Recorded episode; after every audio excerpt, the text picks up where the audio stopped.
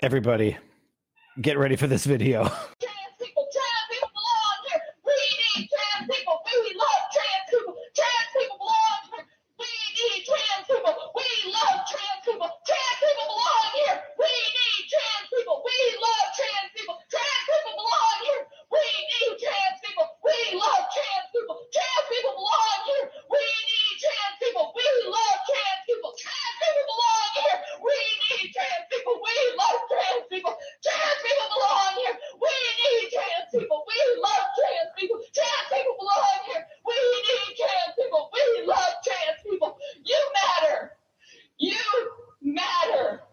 And I am fighting for you. And I will not stop. I will not Please. stop today. I will not Please, stop tomorrow. Please stop. You are loved. You matter. You belong here. I, I'm going to tell you something. I'm going to stop this. I swear to you, I thought this was a deep fake. I read the article in the news. Stop. We don't need to see that again. I read the article in the news. I saw the video and I still thought it was a deep fake. And I went to the, it's a real senator. Her name is Michaela Kavanaugh, not to be confused with Brett Kavanaugh. This video makes uh, Alex Stein, Primetime 99, Pimp on a Blimp, look like a rank amateur, sir. I'll tell you that. It's crazy. I mean, it's it's crazy. It's unhinged, and there's no other way to say it. So I went to her Twitter feed, and I saw other stuff. I just I saw this video. She looks, you know, I mean, I'm standing up against hate. And you're standing side by side, shoulder to shoulder with hate. I'm standing up. it's it's unhinged. There's there is no other way to say it. Unhinged. And I just asked, uh, are you gonna you gonna tweet this this video here? I no words. I- I- I- and I don't even care. She could be fighting for the most righteous cause on earth. I if I'm on the side of that she's fighting for, I'm still asking her to sit this one out, wait on the sidelines, and please just just stop because you're making us all look you're making us all look ridiculous. Um, some people were rightly, uh, you know, uh, observing that this type of like it- it's like North Korean crying so hard because you have to you have to cry so hard. Everybody knows you're fake crying, but you got to cry hard to show your loyalty to Kim Jong Un.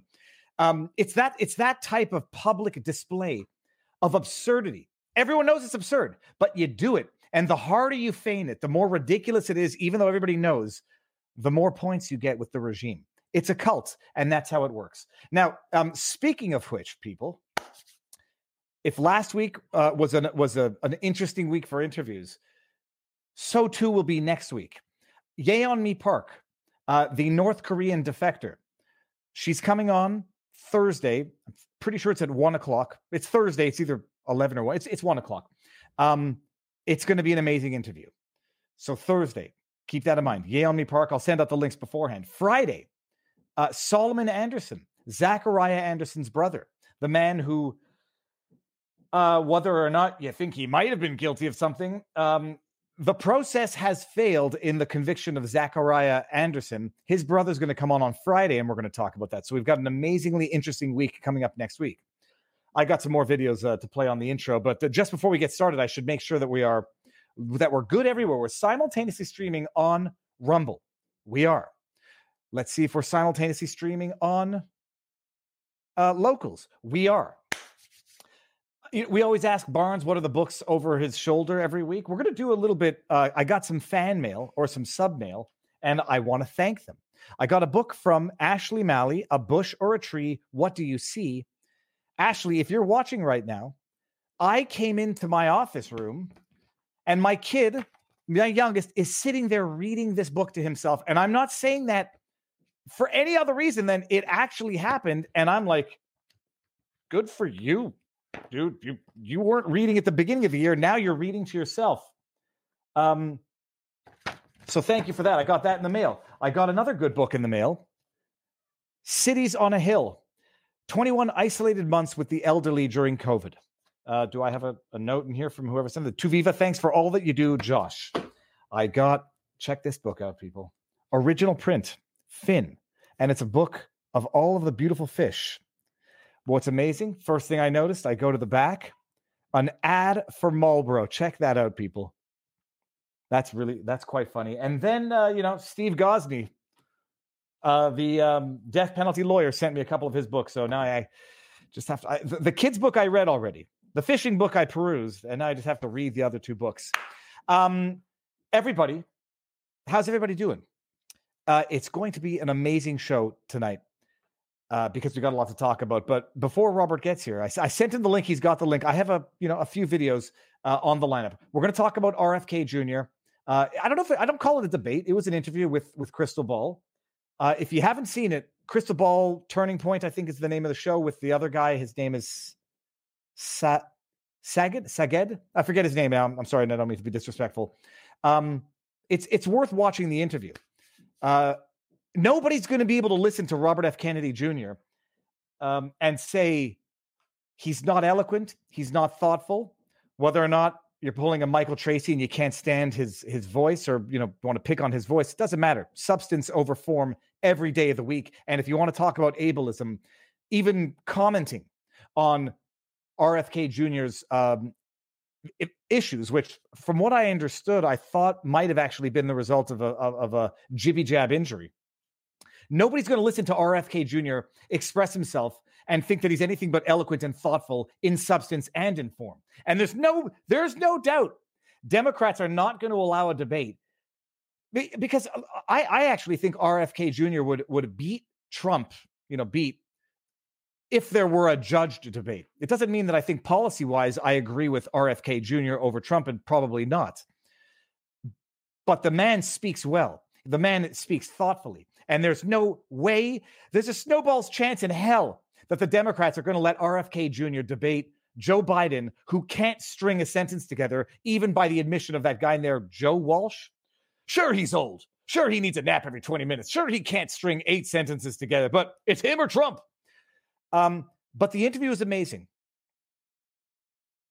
And I just wanted to, I want to play a couple of highlights from the tur- breaking points, not turning points. So I- I'll, I'll play this. It's just an interesting, it's an interesting phraseology. You know, RFK Jr. recently came out and said um, he would never join a ticket with Trump. Just you know, to dispel all those rumors, he'll never join a ticket with Trump. That may or may not be true. That doesn't mean he wouldn't join an administration with Trump, but he says that now anyhow. See how bad the DNC screws him hard uh, because he doesn't look like he's going to pull a Bernie and and you know just lick the boot and endorse the candidate that just cheated him out of his candidacy. But listen to what he has to say about this So I- you I could think- endorse Trump then? An endorsement. Uh, I, I don't see that happening. I don't would never endorse don't see that happening. Is different than no. Keeps going. President Trump. I I don't. I think I, I love it. I love it. Because first of all, if the left wants to get mad at RFK, this is how they're going to find. He couldn't even categorically, unequivocally say that he won't support, endorse Trump. I, I, I can't see that. Ha- I don't see that happening now. It's not a no. It's not a So no. you I could think- endorse Trump then? Uh, I I don't see that happening. that You wasn't the never question. endorse President Trump. I I don't. I think we have so many differences in style and approach that True. um, that I uh, I probably would never end up there. All right. Well, I- sir, we appreciate I lo- first of all, I'm not making fun of RFK. I love it because it's an equivocal answer because it's a truth. I don't see that happening. Can't see. I, I, I can't say. I can't see that happening. Doesn't mean it's not going to happen. Wait until we see how dirty the DNC does RFK Jr. First of all, appreciate your time. I- you I- gotta I like him. Thank you very much. Thank you, thank you, Crystal. Thank Yeah, you. so my pleasure. I am, and I'll, I'll, I'll play another clip. I like him, and I love the fact that he couldn't give an unequivocal no. Of course, not hell no. I don't see that happening, but things can happen where I could say, okay, well, I didn't see it happening then. I didn't know that they were going to so dishonestly cheat me out of out of everything, out of my out of my potentially rightful nomination. Now, Crystal Ball, on the other hand, she she is the one who did the town hall with Trump. Um, I, I just gotta I gotta play this clip just for observational purposes.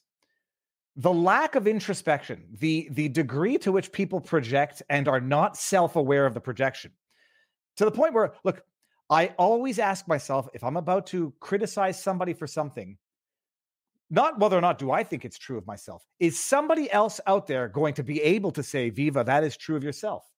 You know, like when I criticize people for starting a tweet with let's be clear, I make damn sure that I, I have not myself started tweets with let's be clear or let me be clear. The sheer lack of introspection of Crystal Ball in the in the in the attacks on RFK are amazing. Now I, I edited this together myself, so she doesn't say it three times, but I highlighted it three times. But listen to this. But I think people have shown you where things are well, wrong, uh, but you don't want to hear it. Hold on, hold on. you're- you're But I don't I don't want to get I don't want to get in a debate with you about this because you've spent your life pulling out this stuff. I, I think people have shown you where you're wrong, but I don't want to get into. I don't want to get into it with you. I know you spent your life doing this, and I don't want to get into it with you. I know. I will I- tell you, I- I've listened to hours of interviews with you with an, Yeah. an open mind, Oh yeah, and I'm not persuaded. But I think people have shown you where things are Uh, well, wrong, uh, but uh, you don't want to hear it. I have not seen that. I have Well, that- seen study after study that shows the opposite. Listen, I don't want to get bogged down in this because I don't think we're going to see eye to eye here. But I think people have shown you where things are Uh, well, wrong, uh, but uh, you don't want to hear it. But I think So, anyways, fascinating. It's fascinating. The the absolute lack of uh, introspection. I think people have shown you where you're wrong, but you don't want to hear it. Yeah, I've I've listened to all your stuff. I'm not convinced. Oh, I don't want to get into it with you because because you've done it your entire life, and you might know more than me. But I don't want to see where I think I'm wrong. But I'm going to accuse you of not wanting to see where you're wrong. Oh, who did? Hold on, Crystal Ball didn't do the town hall. Who did it?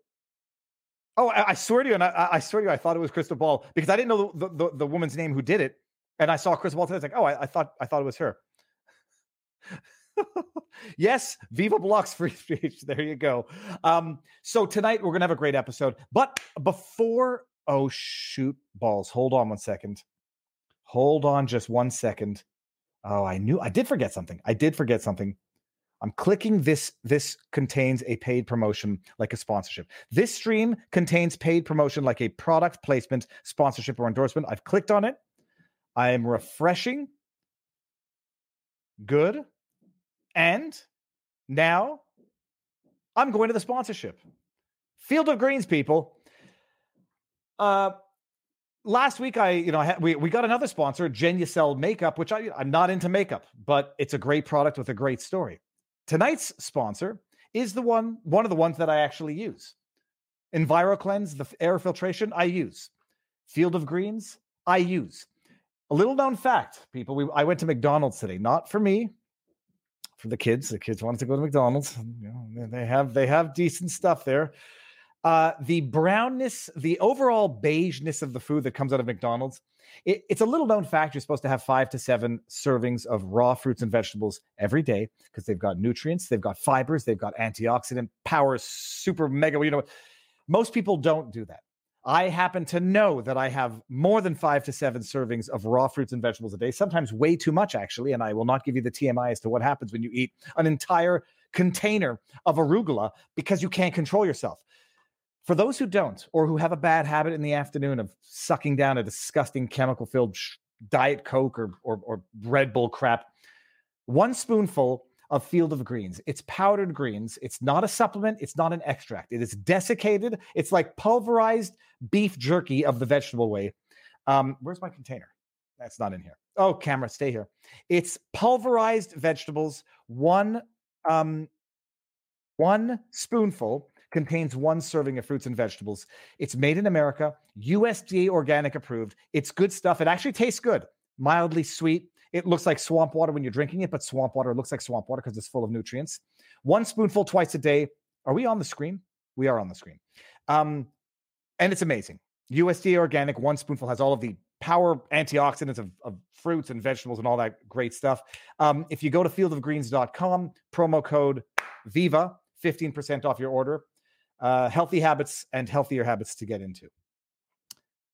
That is fieldofgreens.com, promo code VIVA. Okay, thank you. The link is in there if anybody wants to go and get their Field of Greens. Uh, it's good stuff. Uh, so now, what else was I saying? Until Barnes gets here. Hold on, where is Barnes? Where's Barnes? I sent him the link. Okay, he should be coming here anytime soon. Um, I had another good video. Oh, let me. Okay, so by the way, no medical advice, no election fortification advice, no legal advice. Um, what was I about to say? Super chats, rumble rants.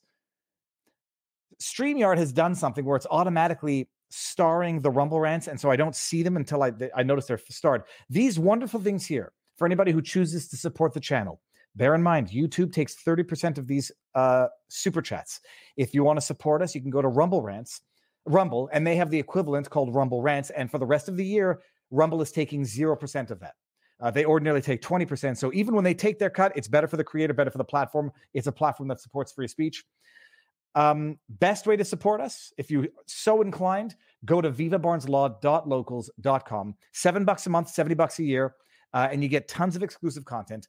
The community is massive. It's wonderful. There are a lot of supporters. You can be a member without being a supporter, and you get access to tons of stuff. If you have an annual subscription, you will notice that you have gotten access to a documentary that I directed, edited, and published of Robert Barnes giving me the brief history of Chattanooga over the course of a day.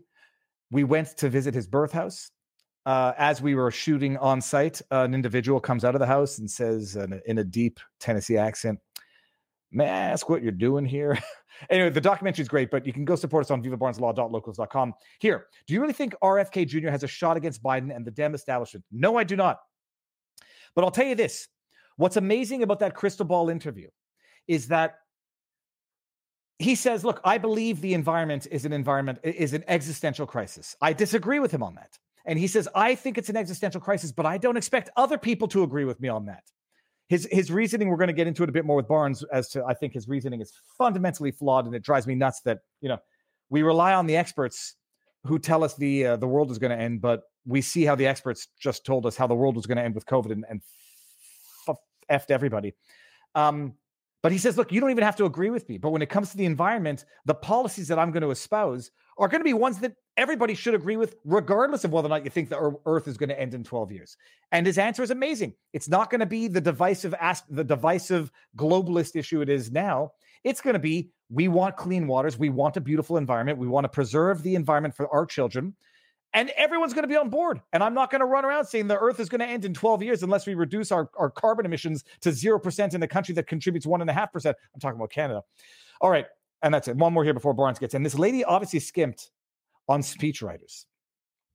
Okay. And uh, I'll get to the Rumble rants afterwards. Uh, bring it on the Barnes.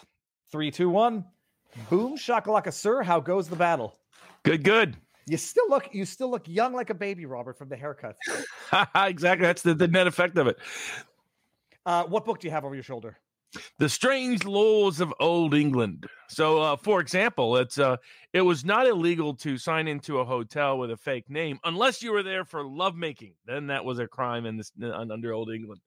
So the uh, it's a, a range of interesting a reminder of as we go through some of these crazy cases uh, that uh, that that is not new to the law. Sadly, there's a long history of crazy laws and crazy cases and crazy courts in our past. Robert, well, when we get to the roadside baptism, I mean, we're talking about crazy cases here. By the Uh, way, guess where did that roadside baptism take place? Uh, well, son of a bee sting. I had the article up. I want to say Chattanooga.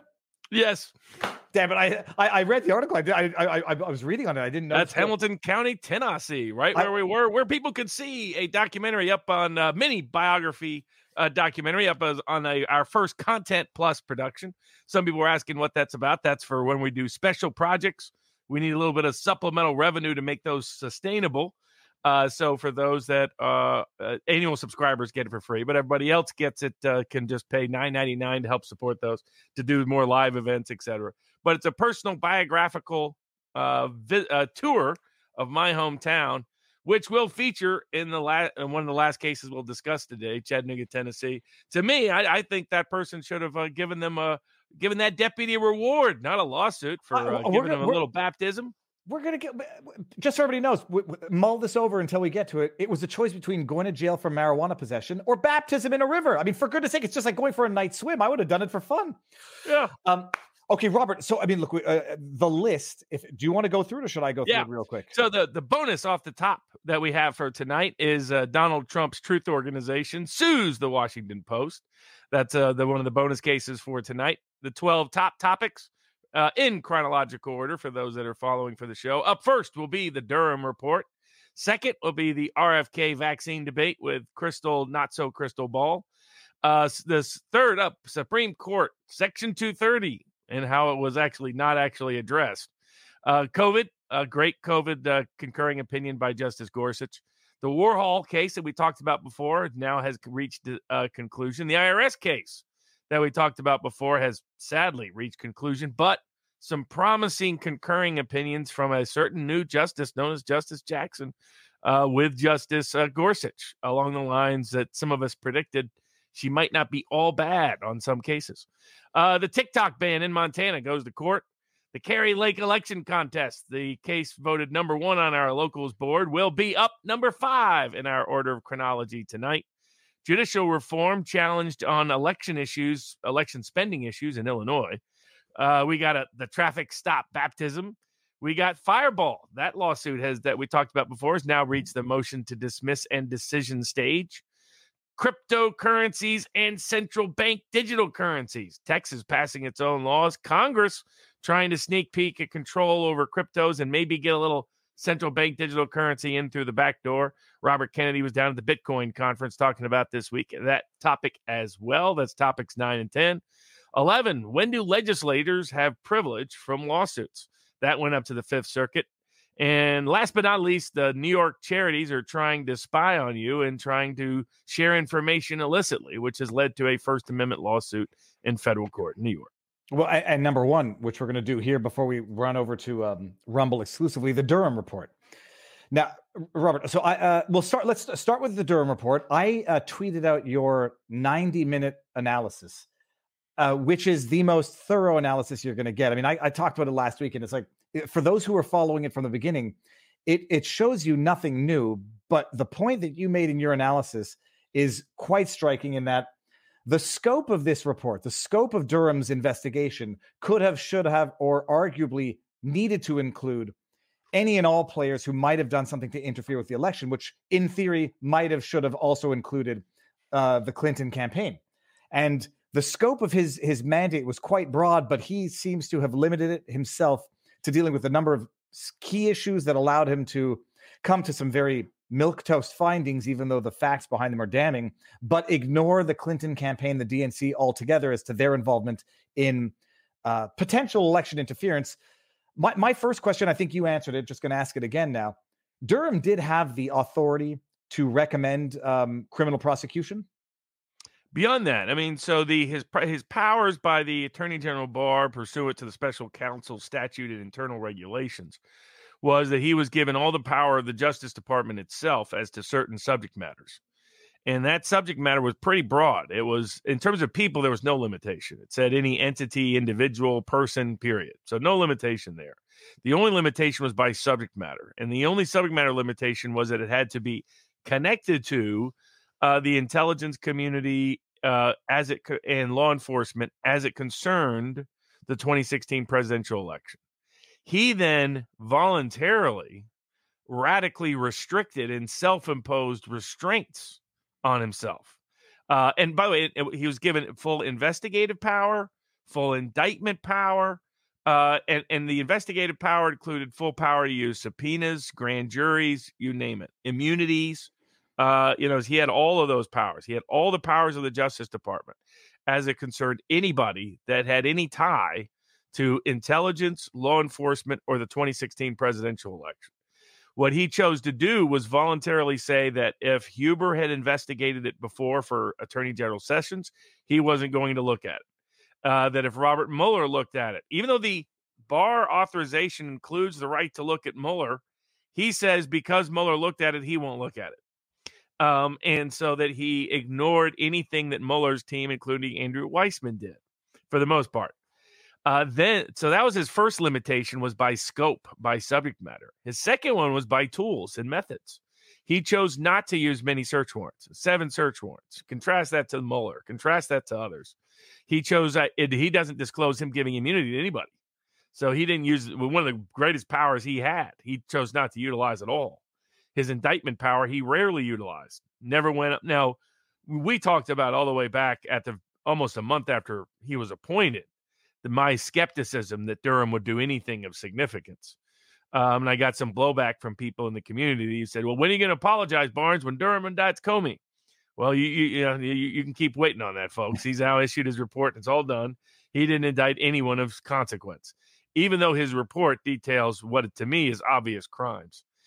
what's interesting is not only did he not use the power of immunity, the power of indictment, the power of grand jury subpoenas. For example, James Comey, uh, it appears Andrew McCabe, it appears, uh, according to his own report, uh, uh, to some degree, Lisa Page. It appears it. Uh, it also appears uh, uh, Christopher Steele and a bunch of those people. It appears uh, Mo- Mifsud and uh, a, a bunch of the people that were the the and Halper that were the operatives, the gray space operator. That a bunch of these people did not voluntarily sit down to an interview, so he did nothing. He didn't even subpoena them to demand they interview. And just At least very- all offer immunity. Bearing in mind that Bannon um, might go to jail for his contempt of a subpoena or c- contempt of Congress, and well, at least you, avoid that risk by just not subpoenaing anybody. Okay, sorry. Exactly. And then some people he did subpoena, asserted attorney client privilege, executive privilege, other privilege. He didn't even challenge it in 95% of the time.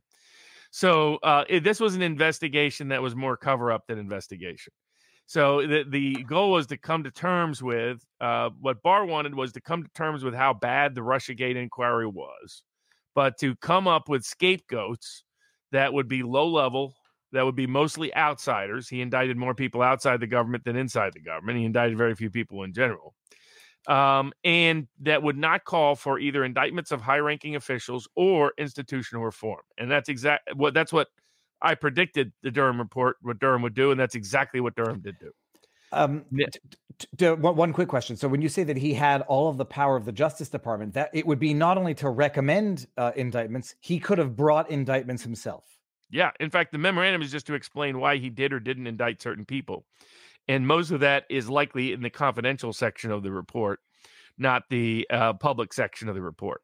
The public, eh, but you can tell from the public by what, how he voluntarily chose to limit his scope of what he would subject matter of his inquiry. Then, second, voluntarily chose to restrain what tools he used in the Justice Department. That was going to guide and govern uh, his outcomes anyway. But third, it, he makes clear that he's constantly interpreting the facts in a light most favorable to the FBI. What he concludes, because my view his motivation was to come to a conclusion that did not call for either high ranking indictments or institutional reform, was that this was gross negligence based on confirmation bias of the political prejudice of a few people. And that that that just the, not that the uh, the barrel was bad, but just a few apples were, and that those apples weren't criminally bad; they were just grossly negligent. Um, and, and and that's exactly what I predicted he would do, and that's exactly what he did do. Now that doesn't change the shocking revelation still in the report, in terms of that this this proves beyond any shadow of a doubt what some of us said from the very beginning, which was RussiaGate is the most embarrassingly ridiculous allegation ever made in the history of the Justice Department or mainstream media against a presidential candidate. There, Mueller never should have had a job. That never should have been an assignment. That it's 30 million. preposterous. 33 million it cost, but they recouped some fines, so you know it paid for itself.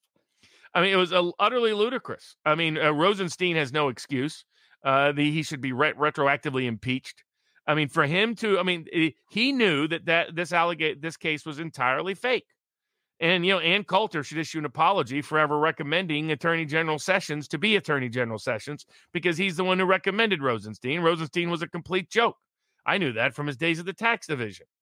So the uh, that the, they're never. I mean, it there was absolutely what the what the Durham report concludes beyond any shadow of a doubt is that there was absolutely no merit whatsoever ever to Russiagate of any kind, any way, at any time, and they had to go to extraordinary lengths of violating their own internal rules and procedures, ignoring their own internal analysts and experts, then uh, refusing to employ their own required methodologies and modus operandi for investigative techniques in order to make these outrageous claims and seize these extraordinary powers. That's not gross negligence. That's deliberate eff- efforts to uh, seditiously undermine the uh, election of 20 to interfere. As to his credit, you know, Robert Kennedy got a lot of criticism because back in 2017, he was open to the possibilities of Russiagate. Now, he had very few tweets on that. Michael Tracey was being overly critical of him. Mhm. But uh, what is Robert Kennedy Jr. as he explained? We'll get into the later topic in his debate with Crystal Ball. He said he'll he's happy to change his mind if people show him evidence that shows why he's he's wrong. Well, what does he do after the Durham report comes out? He goes on Dave Smith. Dave, you still owe us a sidebar appearance. Got to show up, Dave. The uh, the uh, but uh, Dave, you know, Dave, Dave's a great guy. The uh, uh, Dave sat down uh, with him on his show, and what, what does Robert Kennedy say? He agrees with the Durham report. He calls it a shocking expose of extraordinary deep state misconduct and malfeasance. Here- That here. RussiaGate was a Um, complete crock, and that it was an embarrassing that election interference. Media is not really talking Hold on, about the Durham. I'm sorry, I can't stop it. Sorry, Robert. I'm gonna, I'll play this after you're done. Oh, oh you know, Oh, uh, is it let- ready? let- let- yeah. Let me. Sorry about that. I, I sorry. Um, the Democrats don't like, and the mainstream media is not really talking about the Durham report. But Yeah. for me, because I've been concerned for so many years about, um, you know, the the uh, about the CIA's illegal uh, propagandizing American people, which it's not legally allowed to do. Is That it just going in and out on my end, or is that your end? Say it again. It seems to be going in and out. Ah, okay. You know, I'll, I'll, I'll that that's. I'll, I'll send the. I'll share the clip after. Yeah, yeah, he, sure. he talks but about. basically, he you know he comes out and he says that this is the CIA and the deep state uh, interfering in our elections. So you know, credit to him for it. But that's how compelling and persuasive the Durham report is. Even someone who is open to the idea that RussiaGate was real reverses course entirely because he remains open-minded as a human being. But it shows how powerful and persuasive it is as to that aspect. Uh, that, that there was never any evidence for it. That all that the top analyst for the CIA said there was no basis for it. The top analyst of Russia, your, your Jack Ryan types uh, at the FBI said there was no basis for it. Uh, at the director of uh, at the National Security Agency said there was no basis uh, for it. At the director of national intelligence said no base. So the actual analyst said it was nonsense. But what did Brennan and Clapper and Comey do? They went over and talked to Obama and Biden and Susan Rice and said and Sally Yates and said, let's conspire to screw the president. And they disguised it. They laundered it through using multiple levels of laundering. They disguised it as a national security investigation. That was their effort to try to derail the president's election, to illicitly spy and surveil it, to then go on and try to undermine it with a de facto coup of foreign affairs policy for more than two years. And so that that's the the uh, undisputable, undeniable, ultimate conclusion from it. Now, what was shocking new news in it is two things. I mean, well, kind of shocking. I kind of said so at the time is probable, but it was still striking to see it in plain black and white writing. The FBI had multiple offices who had received independent reports of extraordinary and extensive and expansive criminality by the Clinton campaign, going beyond the Clinton email scandal, but including other issues with of bribery involving the Clinton Foundation and a bunch of foreign foreign individuals who said that the Clinton Clinton campaign was trying to raise money from foreign sources directly and deliberately. And what did they do? The FBI, rather than investigating, they shut down those investigations. They harassed any agent that tried to pursue those investigations. And they tipped off Hillary Clinton that those investigations and whistleblowers even existed in the first place as a defensive uh, advisement. So the FBI basically was the personal tool of the Clinton campaign and the personal hostile a- adverse entity to Trump in the 2016 campaign and afterwards for the entire term, pretty much of his presidency. Uh, it details that over and over again, high ranking FBI officials can't remember or directly contradict things that are in their own notes, in their own emails, in their own correspondence. All these people, Peter Strzok, Lisa Page, James Baker, James Comey, all there was overwhelming evidence in the report itself that they should have been indicted. They just choose not to indict them by giving them the benefit of the doubt as to their bad memory. Can uh, can the Republicans decide to find a way to indict them after? This Yeah, I mean the statute of limitations is not his his uh, Durham's decision is not binding on any future prosecution. Only the statute of limitations is limiting, but statute of limitations in many of these cases will run out before 2025. Uh, maybe that's why Durham took so long. The uh, the other aspect of it, though, that's shocking is the Clinton campaign high ranking people went in and lied directly to the Durham investigators.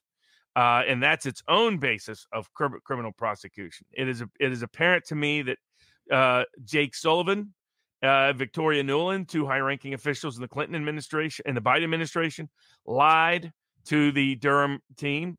It is also clear that John Podesta lied to the Durham team. It is uh, obvious that uh, Palmieri, the and and Robbie Mook and Hillary Clinton lied to the Durham team. They all committed overt acts of obstruction and perjury because they made claims that were, as the Durham report details, were patently false and are rebutted directly by plain evidence, including their own emails in certain cases. Um, because what the other aspect that it confirms is that Russiagate was not only a deep state plot, which he tries to hide. You have to figure that out by reading between the lines. He hides the identity of Halper. He identi- he hides the identity of Mifsud or whoever that is, or whoever that aggr- aggregate person is. N- never been explained.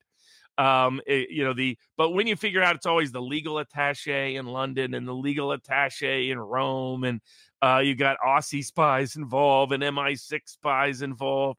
Uh, and it's the National Security Division at the FBI. It's the or the Counterintelligence Unit at the FBI, the National Security Division at the Justice Department. These are it's the head of the CIA. it- it's guys like Clapper. It's guys like Brennan. When you understand that's who's running this, you understand this is a deep state plot in collusion with, in coordination with the Clinton campaign that secretly hid its involvement. And by the way, this might explain why Elias was pushed out. Perkins Coie clearly lied to the world. And in my view, their lead partners deliberately perjured themselves and obstructed justice when they lied to the Durham committee. And he refused to indict them too because he's ballless.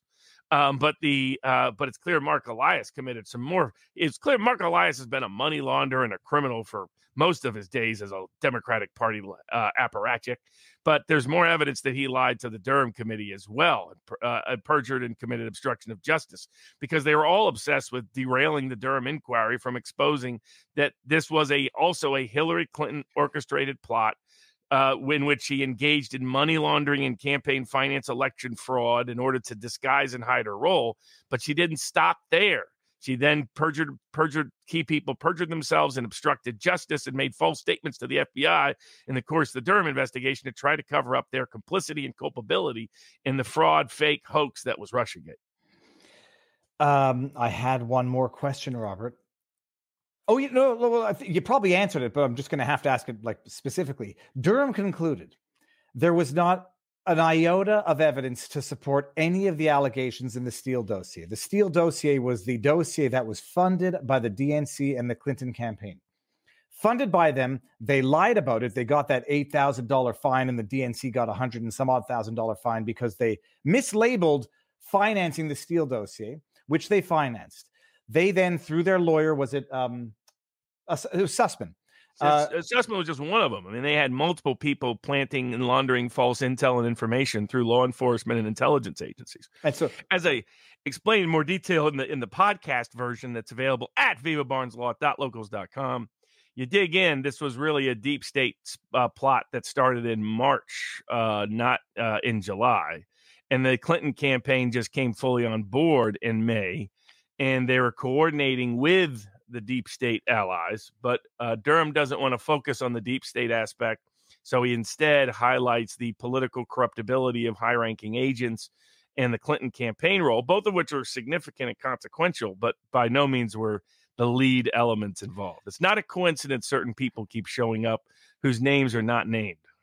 Well, and and just to you know to, to highlight this is that Clinton campaign financed the Steele dossier, lied about it. Their counsel slipped it to the FBI. The FBI then leaked it to Yahoo News. FBI relied on Yahoo News to get those unlawful spy warrant, FISA warrant renewals against Carter Page. Durham concludes there was not an iota of evidence to support any of this. It was gross confirmation bias. It ought never have been initiated as a full investigation in the first place. What the hell was Mueller doing for three years investigating and prosecuting uh, people in virtue of an investigation which ought never have been started because it was so frivolous to begin with? What was Mueller doing for three years? It was just extending the cover up and continuing the coup d'etat against the elected president of the United States, particularly as a certain policy. There's just that was clear from day one. That's uh, you know the I mean this is where people like Steve Bannon got played like a violin. He got played by people like Mueller. He got play, and and this is where Sessions was was a weak link. You know, Ann Coulter doesn't want to admit that, but uh, you know she's still bitter at Trump for his treatment of Sessions. Well, Sessions screwed up. Says Sessions was a true, you know, he was a denier about the truth of uh, the deep state. And so you could call him a deep state denier. People want to use phrases like election denier. Well, I like phrases like fraud denier and fraud phrases like a how deep just, state denier. How about just criminals? I mean, they, they are unindicted criminals. yes, that's exactly right. Um, so there should be institutional reform. There's been some calls for it from the effect of the Durham report. Durham report is a great report for understanding how the deep state really operates, but you do need to read between the lines to figure that out. It tells you how much Christopher Steele's text, like there was no Russian source. There never was. There was no source in Russia at all. The so-called Russian source was a CIA recruit from Russia uh, who had come over in Russia back at, uh, in the late 1990s. Right, he had, had no meaningful ties to, to Russia at all. We would just make up stories that he was told to make up. And I, I you know, the uh, uh, we uh, the members of the board have watched uh, Tailor of Panama. I recommend both the book and the movie. Also, the book and the movie by Graham Greene, Our Man in Havana. That is exactly how Intel. I said from day one that if you watch those two movies, it will predict to you what happened with the Steele dossier. That the Steele dossier was totally faked, and that it was just made up by rumors by random people sitting in a bar just making stuff up. That's exactly what it was. People like that can't be true. Our intelligence agencies don't operate that way. I remember debating all these quasi hack lawyers from Lawfare and elsewhere uh, online saying that they didn't follow FISA. That they, they're like, no, no, no, you don't understand how hard it is, Barnes, to get a FISA warrant. No, uh, that's to meet a high standard of probable uh, hogwash. Now we all know they lied. They all lie. All those people should be embarrassed. All those all those journalists who won Pulitzer prizes should be humiliated. Uh, Dan Abrams, hey, you can uh, send me my your apology next week, Dan. Dan was sitting there debating me uh, back when I was writing for Law and Crime, his publication and the uh, about RussiaGate early on because I wrote. People can look it up in case ah Barnes is making it up. I wrote in January of 2017 about this, February of 2017, getting March of 2017. And Dan Abrams was agitated because he was like, "You don't understand this Alfa Bank story is a real big story. We got to figure this story out." That dumb bastard fell for that crap. so the, I mean, it's it's all these everybody who ever vouched for RussiaGate is a joke in terms of if you're a journalist, if you're a lawyer, if you're one of these high profile, you you, you pretended to use your expertise to vouch for it, uh, then you're a crock. You're an embarrassment, uh, and that's what it should be. And that's why the media ran and hid from the Durham report because it shows what an utter crock they are. That our man in Havana is still alive and real today. That's nine times out of ten what invest what our great intelligence officers are gathering. It's just crap. I was like, I've been you know uh, reading about uh, various famous spies recently because of the Durham report and to do some hush hushes on people like the Cambridge Five, on the famous Russian spies. Uh, what's funny is the KGB ignored 90% of what the Cambridge Five gave them because it didn't fit their own confirmation bias. So they didn't even translate it. The Stalin was so paranoid and the KGB was so they wouldn't believe anything that disagreed with their challenge, their assumptions and beliefs.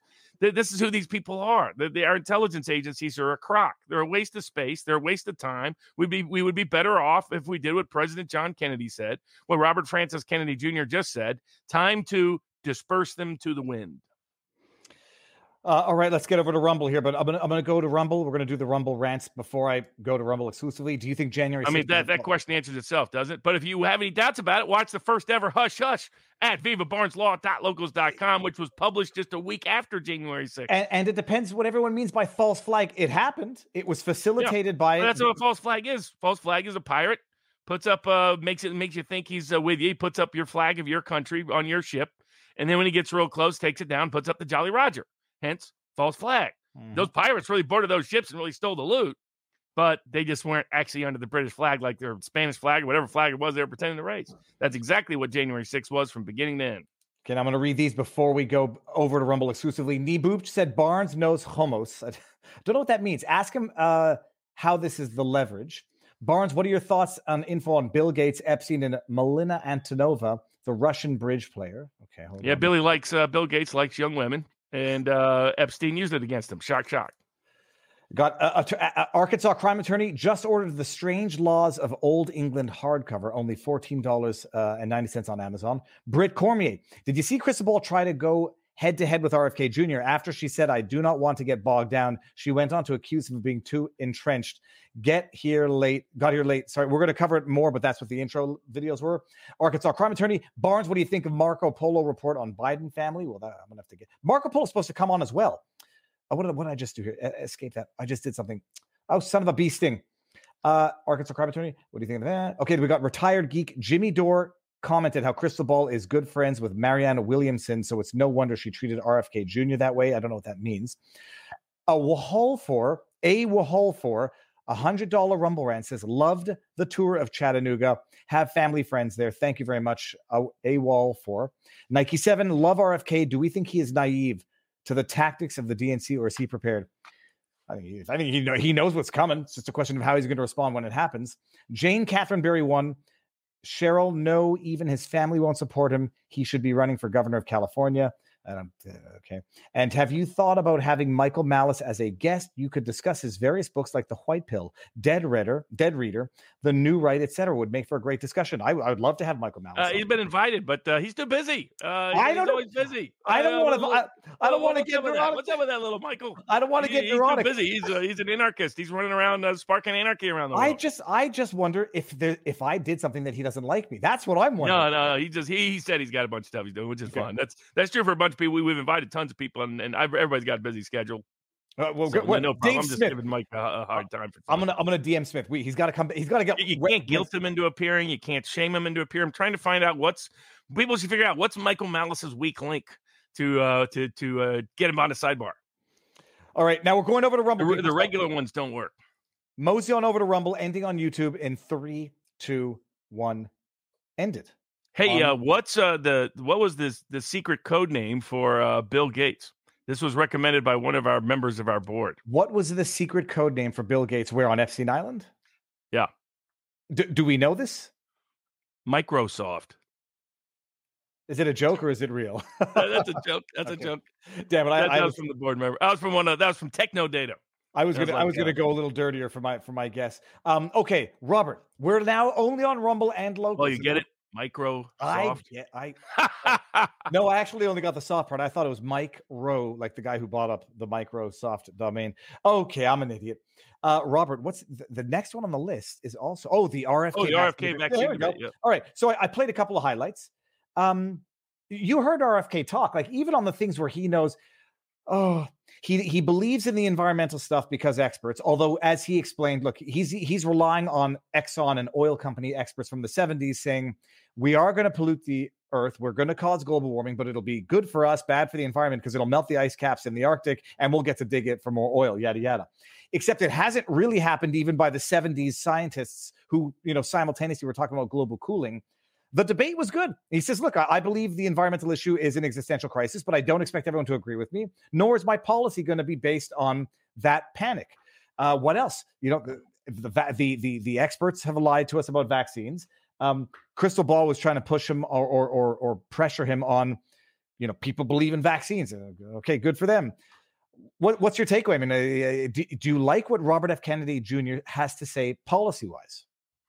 Uh, well, I mean, I, I thought he defended himself well. I thought he acquitted himself well. Uh, I thought that it was a little bit of a setup what Krystal Ball was doing. I've never been a big fan of breaking points. Uh, the they portray themselves as anti-establishment, anti-corporate media populist, but on critical issues at critical times, they're always on the establishment side. So they were on the establishment side on COVID, lockdowns, vaccines, masks, you name it I still on are. that side on yeah still are on that side on mandates uh, on generally took the side of the pro-ukraine war initially uh, took the side of uh, the that the election 2020 was a bastion of integrity and honesty so on when it when the rubber hits the road they're almost always invariably on the wrong side. And so uh, my view is this if you're anti-establishment you don't get written up in wikipedia as being anti-establishment. Instead you get written up as uh as far right right? You know the it, it was, if you're actually anti-establishment they smear you. They don't they don't promote you. Breaking points and and uh saagar and krystal ball have had uh big fancy write-ups in publications like the new yorker and the atlantic. It's like sorry these people are not populist. They're not anti-establishment. They're not anti-corporate media. They are the corporate media. They're, they're just the younger lefty dissenter sons and daughters of the of the aristocratic liberal gentry uh, in the case of krystal ball. But when the rubber hits the road they're almost always on the wrong side. So i took it as ball was really trying to set up she knew her audience would be a natural robert kennedy audience so i thought it was a setup to try to smear him as hey audience you can't back him because of his vaccine positions and uh, all she's ever done is read the the the the, the you know the the news the big pharma news release on vaccines because she has I mean she had Bill Gates's view. I mean she was sitting there saying, "Well, uh, on autism, there's only ever been one study, and that one study was uh, was was re- revoked." And It's like, okay, no, that's completely false. You, you don't know what's been studied. You don't know what's happened. You don't even know what happened with that study. You don't know what that study was and wasn't about. You don't know what happened with Wakefield. You don't know what happened with Wakefield's people getting reinstated down the road by when they sued the British government officials. She she has she has no knowledge of any of it. Least of all about COVID vaccines, where she was still pretending they're safe. So th- she redefined the word effective. Said, though they're effective, well, okay, they Prevent- didn't actually Yes, preventing serious hospitalization, which is also not not even true anymore. But That's known as a therapeutic, by the way. That's not known as a vaccine. That the uh, a therapeutic uh, minimizes the consequences of disease. A vaccine prevents you from getting it and transmitting it to others. That's what a vaccine is. Um, but the uh, but you could the giveaway with her was you could see how Robert Kennedy engages. Like he's very curious what her opinion is and what the basis of her opinion is. She doesn't have one. Right, her opinion is based on talking points from MSNBC. She has not never done a deep dive into the topic, doesn't have any meaningful understanding of the topic, clearly hasn't read any of his books on the topic, doesn't know that Robert Kennedy doesn't say anything that hasn't been vetted by all kinds of scientific individuals. I mean, in fact, this is one area where we disagree. I don't rely upon, I don't like scientists to gatekeep my opinions. I think any ordinary American that can have those opinions. He prefers not to go that route. He wants to, he does before he says a word. The reason why real Anthony Fauci took a year to publish and he took almost the whole year to do it, he wanted it vetted by hundreds of Mhm. experts in the field. So that's where she was completely clueless. She didn't understand this is not a place you should even try to debate Robert Kennedy. Uh, if you're going to smear Robert Kennedy, you better get in and get out fast because this is why ABC just edited out his section on it because they didn't have a rebuttal on it. None of them do. This is why they won't debate it. This is why Bobby Kennedy's been saying for decade plus, saying, look, if you uh, think that the vaccines don't have any problem, the big expansion of the, the kids' vaccine list, and that's his main issue is the dramatic expansion of the list, not just any any vaccine, no, not every vaccine. It's that we in, in the mid 1980s did two things. We granted first complete immunity to any vaccine maker that was on the kids list uh, for any harm their drug could cause. And then second, we uh, what happened soon thereafter? Well, a bunch of drug companies are like, put this one on the list, put this one on the list, put this one on the list, put this one on the list. And we went from like when I was a kid, we had three vaccine shots. Now, uh, now your kids are going to get like 68, 70, 75, 80. It's absurd. And and all Bobby Kennedy's pointed out is as that list has grown, so has a whole bunch of illnesses and injuries grown. And that maybe we should investigate the two, and that there are hundreds of studies out there, not a few, hundreds that have pointed out correlations between a wide range of diseases and things that are in these vaccines. Um, and the timing and the of the of and the in, in- increased use of these vaccines. So the uh, that's his main point and she doesn't have an answer because she's never read any of the material. She just, she she's just done it. She just assumes, well, you know, this high-ranking expert at New York Times says this, so that must be the case. Uh, when I've discussed things with vaccine people, I, uh, it is shocking how ill-informed they are. It's like, you know, you can have a different opinion on a vaccine, have at it, but almost none of them have an informed opinion. Uh, the same is truly true for the COVID vaccine. Uh, and and this all com- what my retort for anybody out there to everybody on the kids vaccine, the COVID vaccine is real simple. If this vaccine is so, if I had been debating krystal ball, said if this vaccine is so safe, so effective, if the scientific evidence is so overwhelmingly in your favor, like you say it is, you say it's unanimously in your favor, then why are they so scared of court? Why are they so scared of a trial by jury? Why- are why they, they- so scared of a public trial? Why are they so scared of simple discovery? If they're right, they should welcome those challenges.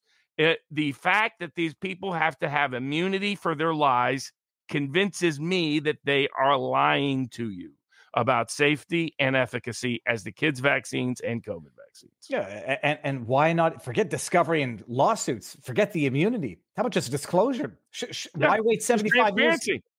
Um, Robert, it's a good segue. Actually, I just want to let me ask you if you are familiar with the issue of bat or what they call hot batches. Now, so there's a website Yeah. called Bad Batch. There's a small number of batches that appear to be disproportionately responsible for the number of injuries suffered reported to date. So the, the question I had is this because This is what happens, by the way, when you allow vi- vaccines to be done without good manufacturing standards, which is what they did.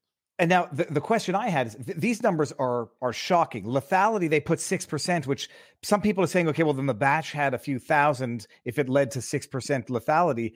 But then some articles are saying that the batches were like one to three million, as much as 300, 3.6 million. Others were saying, you know, they're 100,000 to 150 per batch. Um, the question is this: How do, do you know how many how many doses come per batch? And were these for those who are going to say, well, you know, th- these were administered in areas where people were prone to make VAERS claims, and so that explains why some batches, if they're like in, I don't know, pick a pick a state or whatever, that's prone to making VAERS claims. That's why that's the case. My understanding is that th- the batches were distributed so that this type of anomaly cannot be explained from geographic propensity Correct. for filing VAERS. That, that's what was supposed to happen. I know that. Um, So it didn't. It, there was clearly something went wrong in these batches, either in the in what was in the batches or in how they were distributed, or both. So okay. something's clearly AWOL. Um, and also, just before I forget, that's another segue. I had on um, Trista Martin's parents yesterday. Mm. Uh, I'm just going to share the GoFundMe people. If if every eh, the Give Send Go, my goodness, slap my face for even saying that. The Give Send Go was at five thousand dollars yesterday. They're trying to get to twenty thousand dollars for um, the headstone memorial stuff. Um, if, if anybody doesn't know the story, because I wasn't aware of the story until la- late last week, go check out the interview yesterday. It's on. Uh, it was on Rumble. It's on YouTube, and I'll just link the Give Send Go if anybody can and cares to spare. Um, yeah, the hot batches. I I I, I had heard about it briefly, but you go to this website and you can put in batch numbers, and you could see 250 deaths, 212 deaths for a batch, and then they and they know this, and somehow it's not like front page news that there are some batches, whether or not it's something to do with the the the, the manufacturer. Now that you go back and you see when Johnson and Johnson had to recall. Uh, um, I don't know, however many hundreds of thousands of doses. AstraZeneca had to recall doses, and now you say, well, so that those are the ones that they got back, and the ones that they didn't recall because of manufacturing problems. Well, maybe they result in in, in batches that have shocking. Um, okay, now, but so you think do you think Krystal Ball was? Are they trying to get a soundbite to to to use against RFK? Are they trying Yeah, to? Make oh him- yeah. I mean, uh, the it- goal is simple. I mean, her like it's why she backs someone like Marianne Williamson, right? Marianne Williamson makes her look like she's anti-establishment, but n- the establishment could care less about Marianne Williamson. They know she's going absolutely nowhere. She's a nuisance candidate, not a serious candidate. So it's not a coincidence that she backs Marianne Williamson and attacks Robert Kennedy. Robert Kennedy is a real threat to the establishment, and so it's it's it's who Breaking Point is. I've been trying to tell people that for a while. Like I ignore them. I mostly never listen to them. I don't pay much attention to them. Their their perspective is useless. That they're controlled opposition if there ever was. I think Saagar has is well meaning, but I think he's going to take the check. I think Krystal Ball's never been well meaning. I mean, I mean, she's now married to Kyle Kulinski. You know, the I mean, it's uh, it, she's not. I think Jimmy Dore's take apart of what she did here was a good one. Glenn Greenwald was much more generous in his takedown um, than than Jimmy Dore was to them. I've never been generous to them because uh, people told me to follow him as left populist in Crystal Ball, and I was like, nothing about her is left populist. I was like, that that this is a crock. She doesn't even know what populism is. Keeps describing herself as populist, like she has no idea. The uh, uh, so you know these are upscale, uh, progressive uh, lefties that you know are you know sometimes disagree with mom, mummy and daddy.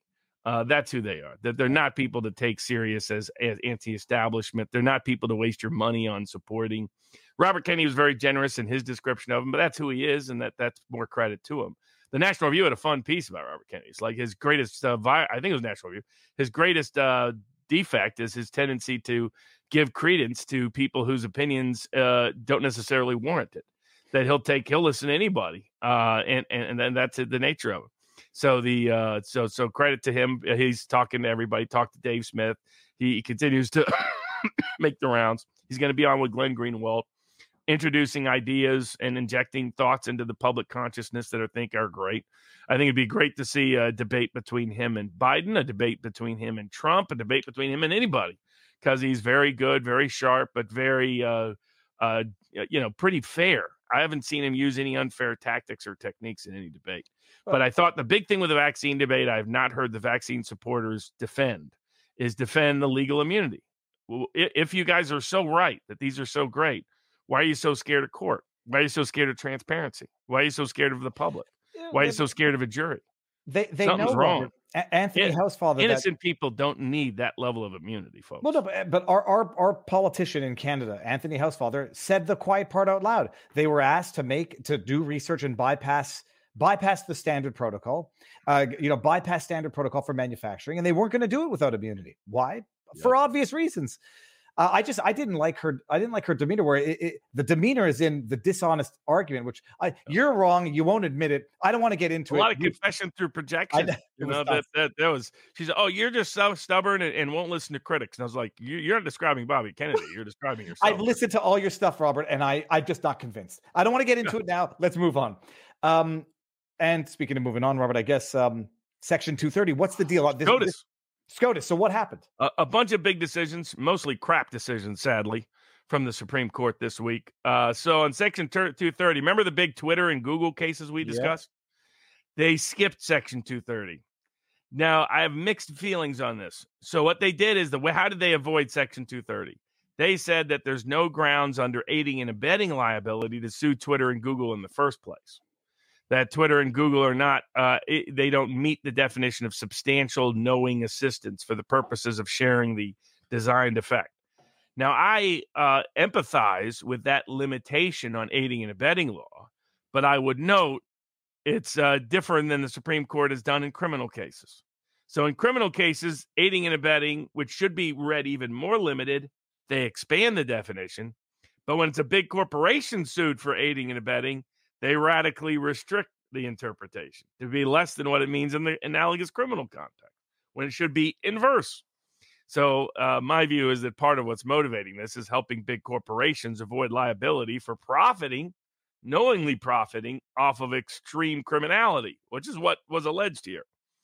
Um, but so they said because of that, they said Section 230 is not at issue. And in both cases, they dodged the big Section 230 case. So just like the Supreme Court to find the nearest desk to hide under when it comes time to make an important decision. Well, maybe they they just need to wait for the right fact pattern, Robert, so they can they can answer it once and for all. Yes, of course they do. Um, all right, interesting. Do uh, do we go to Up Ke- next, we have uh, Andy Warhol. Oh, Remember the Warhol case? Uh, wait a minute. That was the one where there was a reproduction of his one of his works. Uh, who was it? Was it was it an artist? Okay, he it was a was the pho- photo, photograph of Prince. I can good. I see. I remembered. I for- okay, and, and whether or not it was sufficiently transformative. Uh, Yes.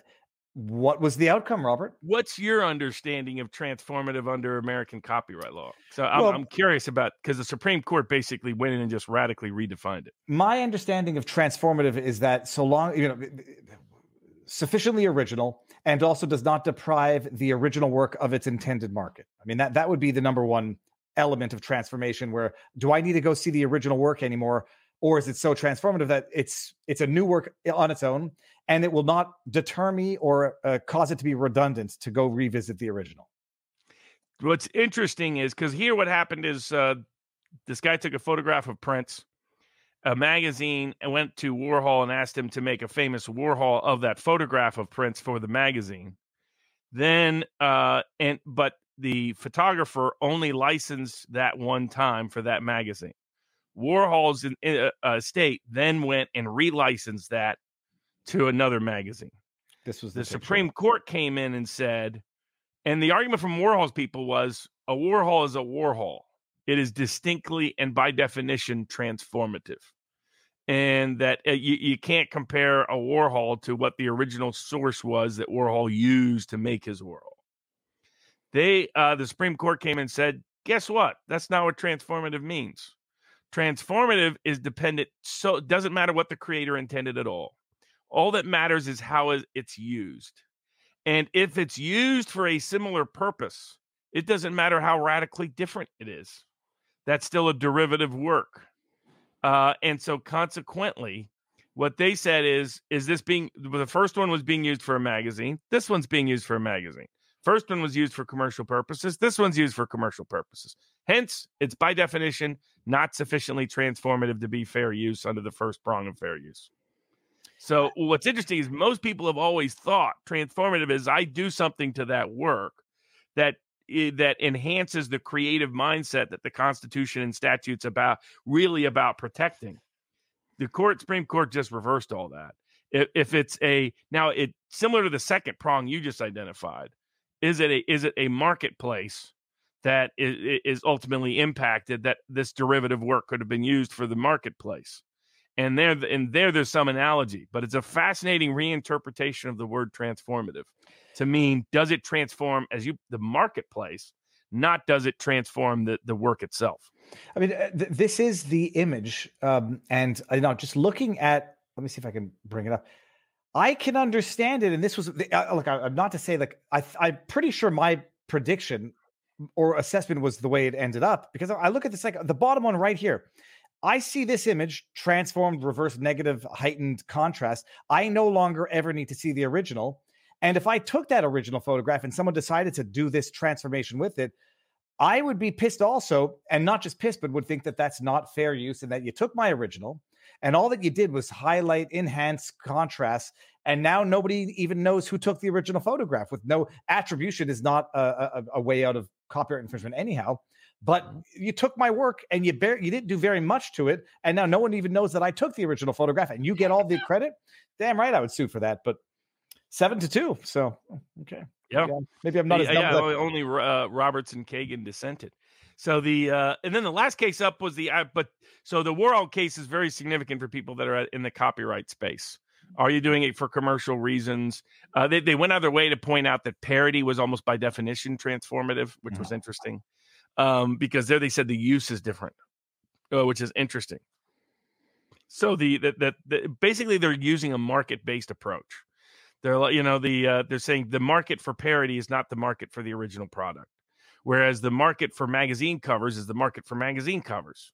And so th- that was a very interesting, complete reversal. But that basically undoes two thirds of copyright juris law that's out there, particularly common sense interpretation of it. So people should pay real attention to it. I don't disagree with it necessarily, but it's uh uh it's it, it's but it's revolutionary, re, you know, revolutionary change. Yeah. The last one was a very pitiful decision by by the WUS Supreme Court on IRS summonses. The IRS was summoning lawyers' client trust accounts because they thought that the lawyer's client trust account might lead them to information that could help them collect tax on somebody else. To me, that was deeply problematic at many levels. Right now, when an IRS issues a summons, you're usually entitled to notice so you can contest it to make sure they're not up to something bad. This is a basically a huge designs a huge loophole so the IRS can get around providing notice to people. Which, by the way, the Supreme Court created this problem in the first place. In the 1970s, they were allowing the IRS to do this. It led to so much outrage. Congress passed a law and said, no, you can't allow the IRS to do this. And now the Supreme Court's saying, well, but we're going to see this little exception here. We're going to carve it out to be a massive loophole so the IRS can go back and do what we said they could do from the get go.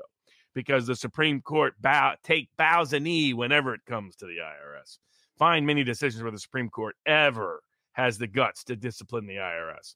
Uh, those justices know the IRS also has their files at the, at their fingertips. Uh, it's a major problem, by the way. The uh, uh, that's where I'm I'm in favor of actually judges being uh, exempt from tax laws, because otherwise you allow the executive branch by the back door to achieve extortive control, extortionate control over judges potentially. Uh, judges actually brought that suit many years ago and lost, unfortunately, because the, the courts themselves wussed out. The uh, but uh, here's an inter- the most interesting part is a concurrent uh, concurring opinion that Gorsuch was the co-author of that said that the the part of the statute that allows the IRS to get around all the notice requirements of any summons is limited to the words in aid of collection and that the aid of collection component requires that they be uh, that that the courts be real careful to make sure the IRS is not abusing its power. The majority opinion recognized this risk and just said we're not we're going to leave that to another day because it hasn't been fully briefed. Uh, but but the concurrent said, hey, there, it's right there in the law. Everybody can start to enforce this now. But guess who authored the decision? Co-authored by Gorsuch. But guess who the author of that opinion was? Ketanji Jackson Brown. Yes. So uh, I remember I took some heat from some people. I said she would not be all bad. That on certain civil rights issues, she would be better than your average conservative, than Kavanaugh, than Barrett, than Roberts. People like, no, you understand, Barnes. Democrats are bad across the board. They're never good for anything. They'll always be horrible. Um, and and and she's had several concurrences of late, and often the person she's most often concurring with is Gorsuch. Uh, so it's a sign that there is. I'm glad that I accurately read that there is a strong civil liberties streak in her, uh, because that will be good on civil liberties issues. There'll be a lot of other issues don't agree with her on, but this is a place where the right kind of democratic justice can actually be better on some issues than unfortunately conservative justices are. Well, we'll see if the uh, if ever the uh, trans issue comes up to the Supreme Court, we'll see if she can identify what a woman is. But Robert, if ever the Kari Lake trial comes up, we'll see if uh, they can identify what a signature verification is. Let me see if I can bring this video up here. Ah, wait, no, this is not the right one. Hold on, let me. Let me it's, it's the right one, but I want to bring it. Hold on, hold on. We're going to watch this video. We're going to talk about the latest. Yeah, it's it's right here. Okay, check this out. Now my computer's acting very slow. Okay, very, very solid. You're going to see 90 seconds of signature verification process. Verify the signatures. I'm not going to play the whole thing. Very scary music. Okay, the guy on the left is doing signature verification, and the guy on the right is doing it. And the guy on the left is, boom, verified, verified, verified, verified. And it goes on.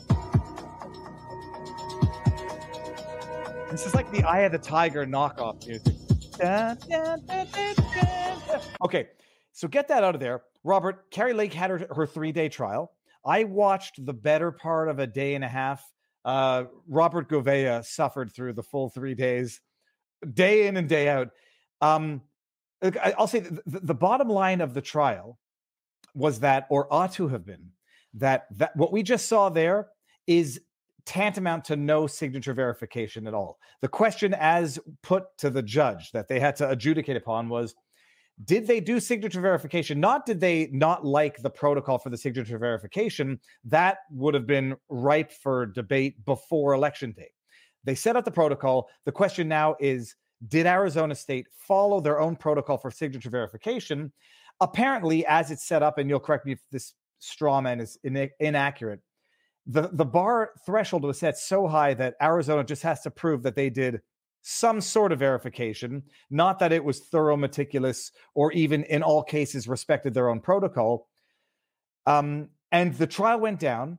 Kari Lakeside, I think, made compelling evidence that that there, there was like 270,000 signatures that were verified at three seconds or less, 70,000 that were verified at two seconds or less. That's 350,000 in a in a in a in a in a contest that was separated by 17,000 votes. I think that alone is an argument that three seconds and less is no verification at all. But they're going to say, well, we did, you know, sufficient verification for enough.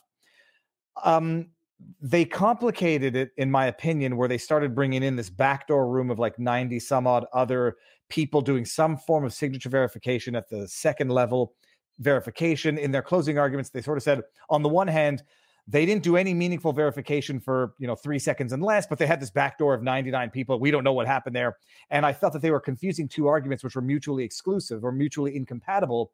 One being there wasn't adequate signature verification, and the other one being there's so many people we don't know what they were doing behind closed doors.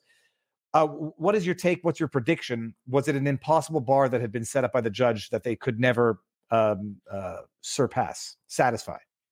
I mean, well, what the law is in Arizona is that there should be two alternative me- mechanisms for any candidate in an election contest to challenge who did the people vote for, because that's what an election contest is all about. Who did the people actually vote for? And that requires only counting validated votes, validated ballots. And those validated votes, there's two ways to show that there are invalid ballots included in the count. One is in the context of mail in voters that their signatures didn't match. Another separate and distinct way is to show that the signature verification process wasn't employed. And what the Arizona Supreme Court in Miller and then the Arizona Court of Appeals in Reyes said is that if the process isn't followed, you don't have to prove actual fraud or forgery.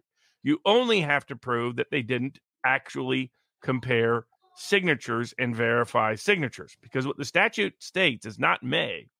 Says that the county recorder and election official in charge shall compare and signatures to make sure they match. If there's merely inconsistency between the two that's all. That's the legal standard required by the statute.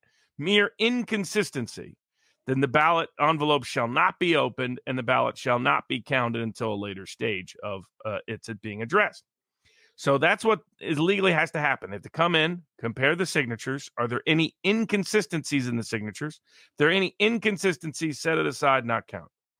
Now, what the Arizona trial court did is the Arizona trial court denied Kari Lake the opportunity to say the signatures don't actually match. Said court wouldn't allow that part of the action to proceed. I disagree with the court's conclusion on that regard, and that will be subject to further appeal. The only thing the court did allow is allow them to uh, challenge whether or not the Arizona election officials in Maricopa County actually followed the statute. And again, they don't have to prove actual fraud. They don't even have to prove signatures didn't match. All they have to prove is that in, under the law is that Arizona Maricopa County didn't do its statutory job.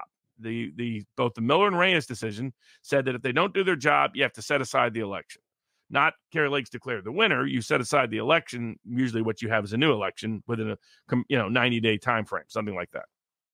And so uh, that's the question that the court posed. And initially, the court said it was not even going to look at what's called level one signature verification process. And by the way, this is the great credit.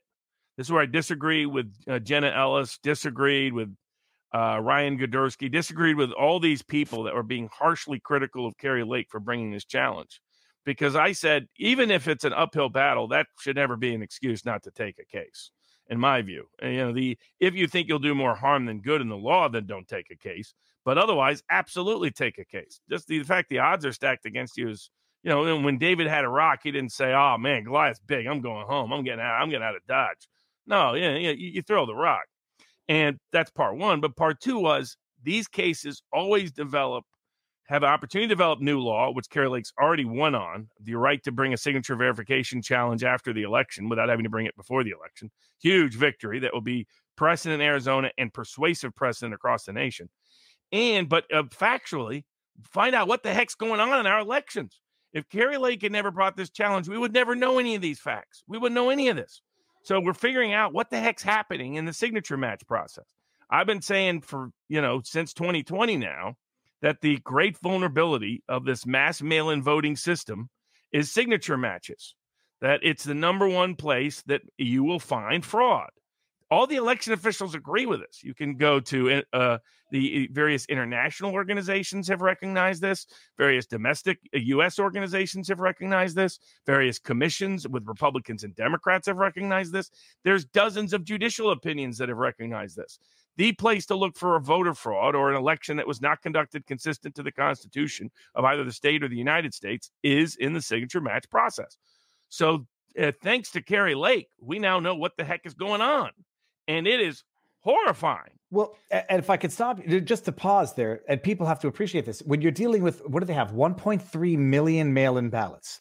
Um, and you have whatever, whatever two weeks they did this for after the election. And you've As got we, a, a voter discrepancy of 17,000 or so. Ballot, and, victory. and and they did not need to show that the ballots that were you know not verified two seconds or less would have been for Kari Lake. They just need to show that it didn't happen. It wasn't verification. But just so everybody appreciates, like from the trial, when they're saying, yeah, we verified them, when there's like eight points that we look at. We had training. They went through training before the election so that they could identify eight points or four points of similarity to look for. I mean, just logistically, that's going to take 30 seconds a ballot in the best of circumstances. And so you're dealing with, I, do the math, 1 million ballots. So if you're dealing with mail in ballots and it's going to take time to do the signature verification, it's impossible to count them in any realistic time. And we now know this. Correct. That's why what you really need to do to do signature match checks meaningfully.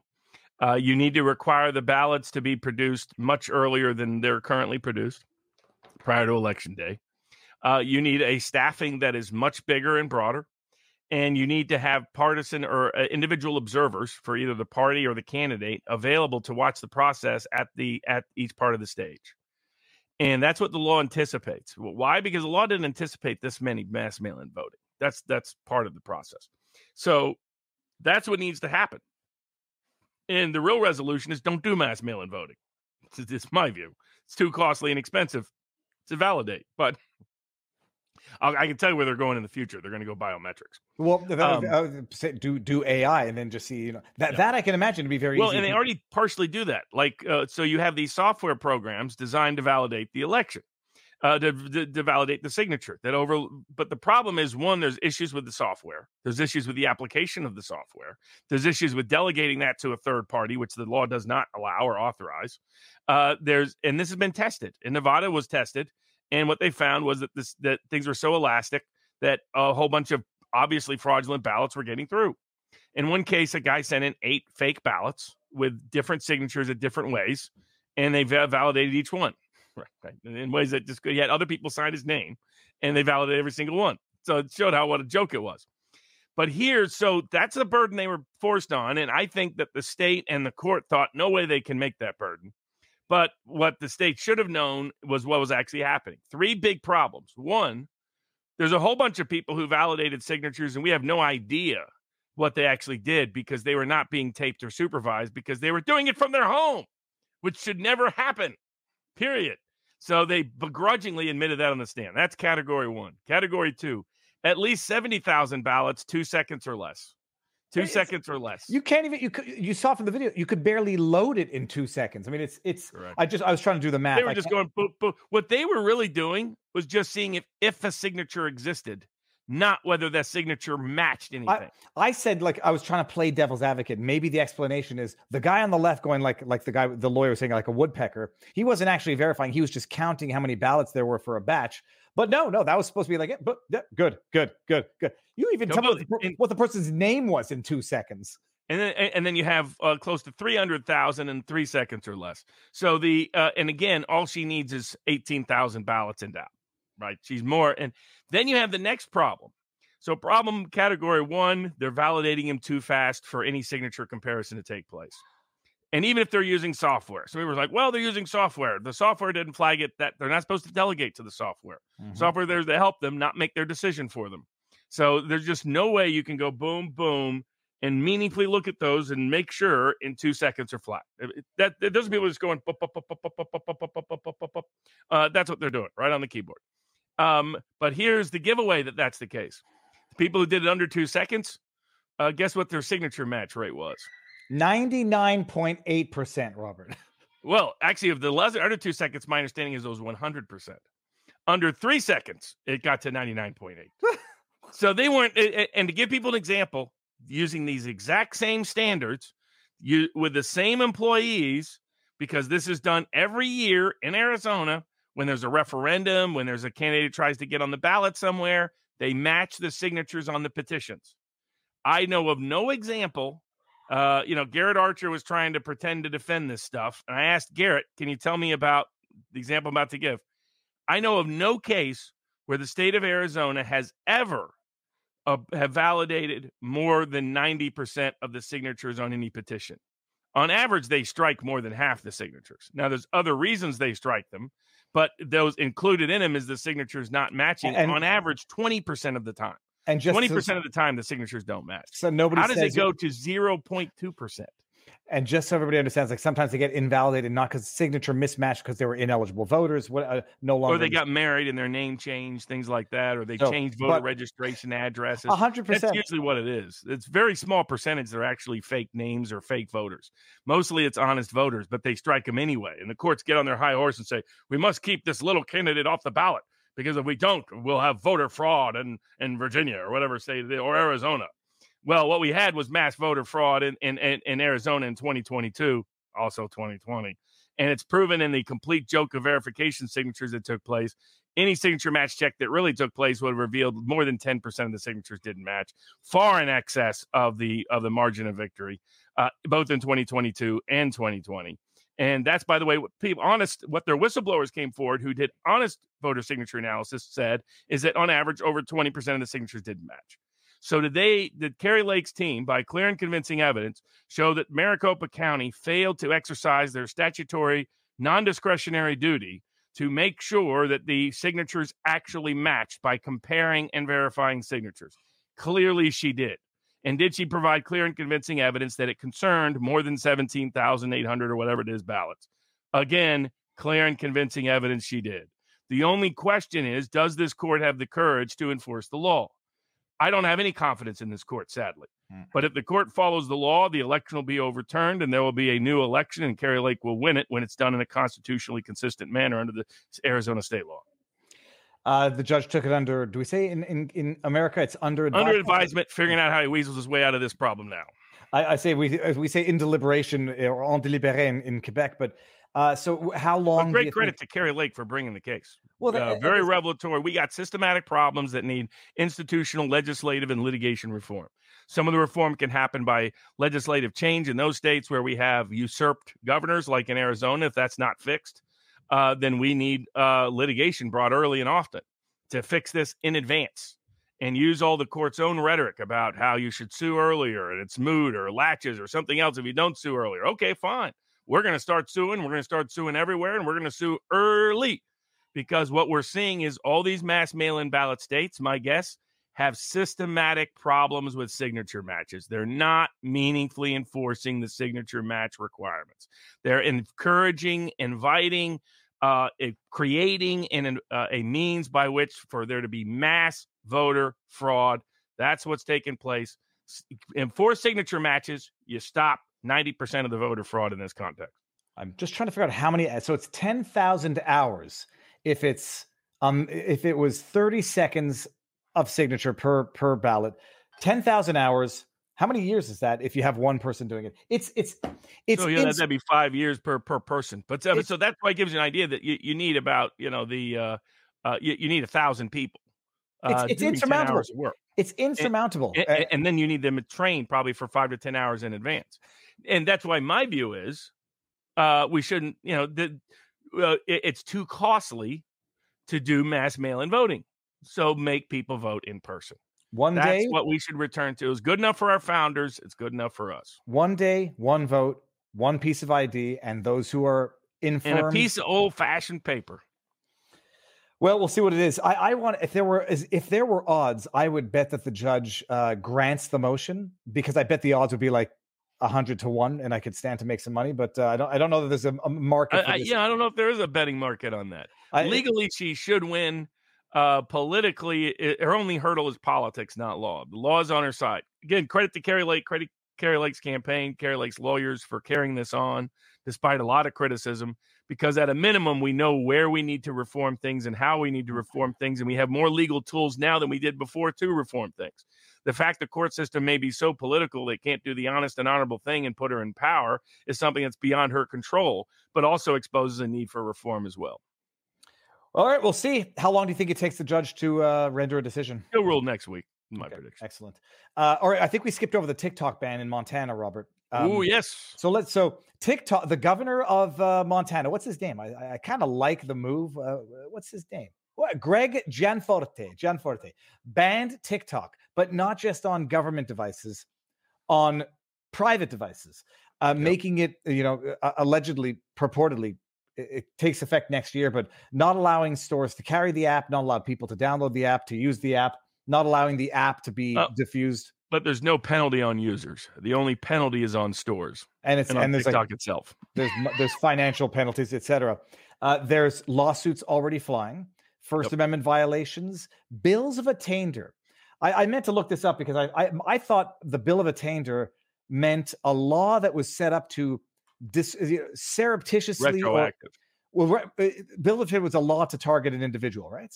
Oh yeah, yeah, yeah, yeah. I, I'm sorry. I'm thinking Ex post facto. No, but, the but well, but, but the bill of attainder was it not a way to do it indirectly or surreptitiously, but not directly? Yeah. Like I, I yeah, yeah. think- The bill of attainder is targeting an individual. Ex post facto is targeting something before. So the, the, the TikTok is saying, look, this law targets us directly, and therefore it's you know illegal. But I thought the legislature could target a company specifically, and that wouldn't violate the rules of Bill of Attainder. But obviously, fir- first First Amendment violations. Set aside the practicality of how you impose this thing. I now say that in as much as I think TikTok is a poison, uh, especially in conjunction with the actual poison that China is also, uh, you know, infiltrating to America. I think it's all part of a of a big global. I'm starting to sound a little crazy. It's part of a plot, people. If you don't put it together, the dots are out there. But I do see the First Amendment violations. I don't like the, the government saying, okay, well, you don't like this app, and so we're going to go after it. I like the reasons. It seems that if you already have laws against espionage, uh, spying, violation of privacy rights, you don't need to go after the company itself per se. Just apply the existing laws to them. What's your take on uh, what's your take on the lawsuits on the ban and whether or not you think other states are going to follow suit or whether it's lost cause and it'll get overturned? Yeah, the I think the First Amendment claim and the Fifth Amendment claim are weak. So the First Amendment claim is free speech, uh, arguing that TikTok is a forum and that they're banning a forum for speech. The Fifth Amendment claim is due process of law that they weren't given adequate notice before the talking about users adequate notice before they had their rights to this forum taken away, including uh, expectation interest and property they had in their advertising on TikTok. The next is that the Foreign Affairs Clause may, makes this subject only to federal legislation, not state legislation. The Commerce Clause, on the grounds that they can't tax, uh, they can't uh, try to ban uh, things extraterritorially. Uh, federal preemption under a range of federal statutes. Uh, here's the core problem they have um, uh, on the First Amendment claim saying that you can't ban an app uh, I think uh, is probably a weak First Amendment claim because this happens all the time. The FCC delicense uh, licenses radio stations, televisions, networks, uh, uh, telecom operators all the time. They did it to China Telecom just a few years ago, and the DC Circuit had no problem with it. So it it's I don't know the consequences of claiming the First Amendment protects TikTok of saying any app is by definition First Amendment protected, either because its code is First Amendment protected, the argument Apple made when the feds are trying to hack into Apple, uh, or the argument here that they're a forum because of how the app is used, uh, I think is a reach. Uh, I agree with you. I don't like the idea of the federal government or state government or any government being in the business of banning businesses. I, am a general skeptic of that, but I don't know if there's a First Amendment violation here. Uh, the second part, uh, Fifth Amendment due process, the users aren't targeted. The, the, the users are specifically exempt from any sanction under the law. So I don't think there's a due process or, or a reasonable expectation argument present or takings argument, as far as I can tell. Uh, the Foreign Affairs Clause it will be a new tested argument um, because they cited China spying on Montana as part of it, but that's not a foreign affairs argument. That's an argument that Montana itself is having its rights violated by the owner of this app. So I don't think the Foreign Affairs Clause is violated here. Uh, Commerce Clause, that argument has sailed with the with the decision they just issued in the California port case. They just said extraterritorial ter, uh, big word, uh, or a trippy word, uh, it doesn't uh, at all preclude uh, state regulation under the Interstate Commerce Clause or the dormant portion thereof. So I think that argument's DOA. Federal preemption will be trickier. There are some statutes that appear to be on point that they can argue preempt uh, the, the, state. It's all going to depend on what judge gets the case. In my view, they, they get a liberal judge, they'll strike it down. All the DC court judges wouldn't allow Trump to ban TikTok on the group, but they did so not on constitutional grounds, but on grounds that the president did not have unilateral power to do so. Didn't make a lot of sense under foreign affairs doctrine since this is a Chinese government owned app.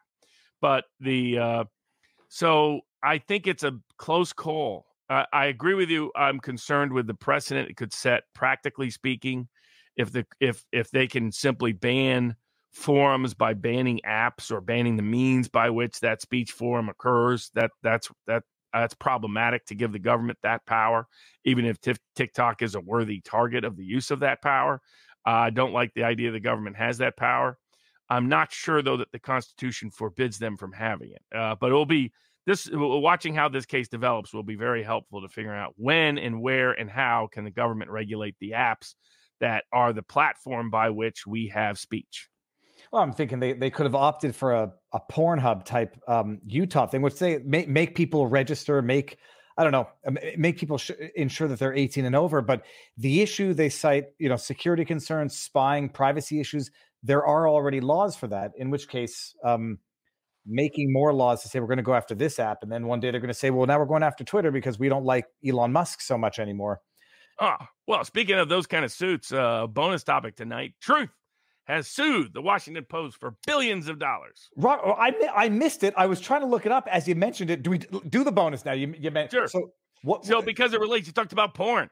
So this was the allegation of Washington Post. The allegation of the Washington Post was that uh, Truth, Trump's uh, organization, his Twitter alternative, had was being secretly funded by a a bunch of uh, porn profiting Ruskies.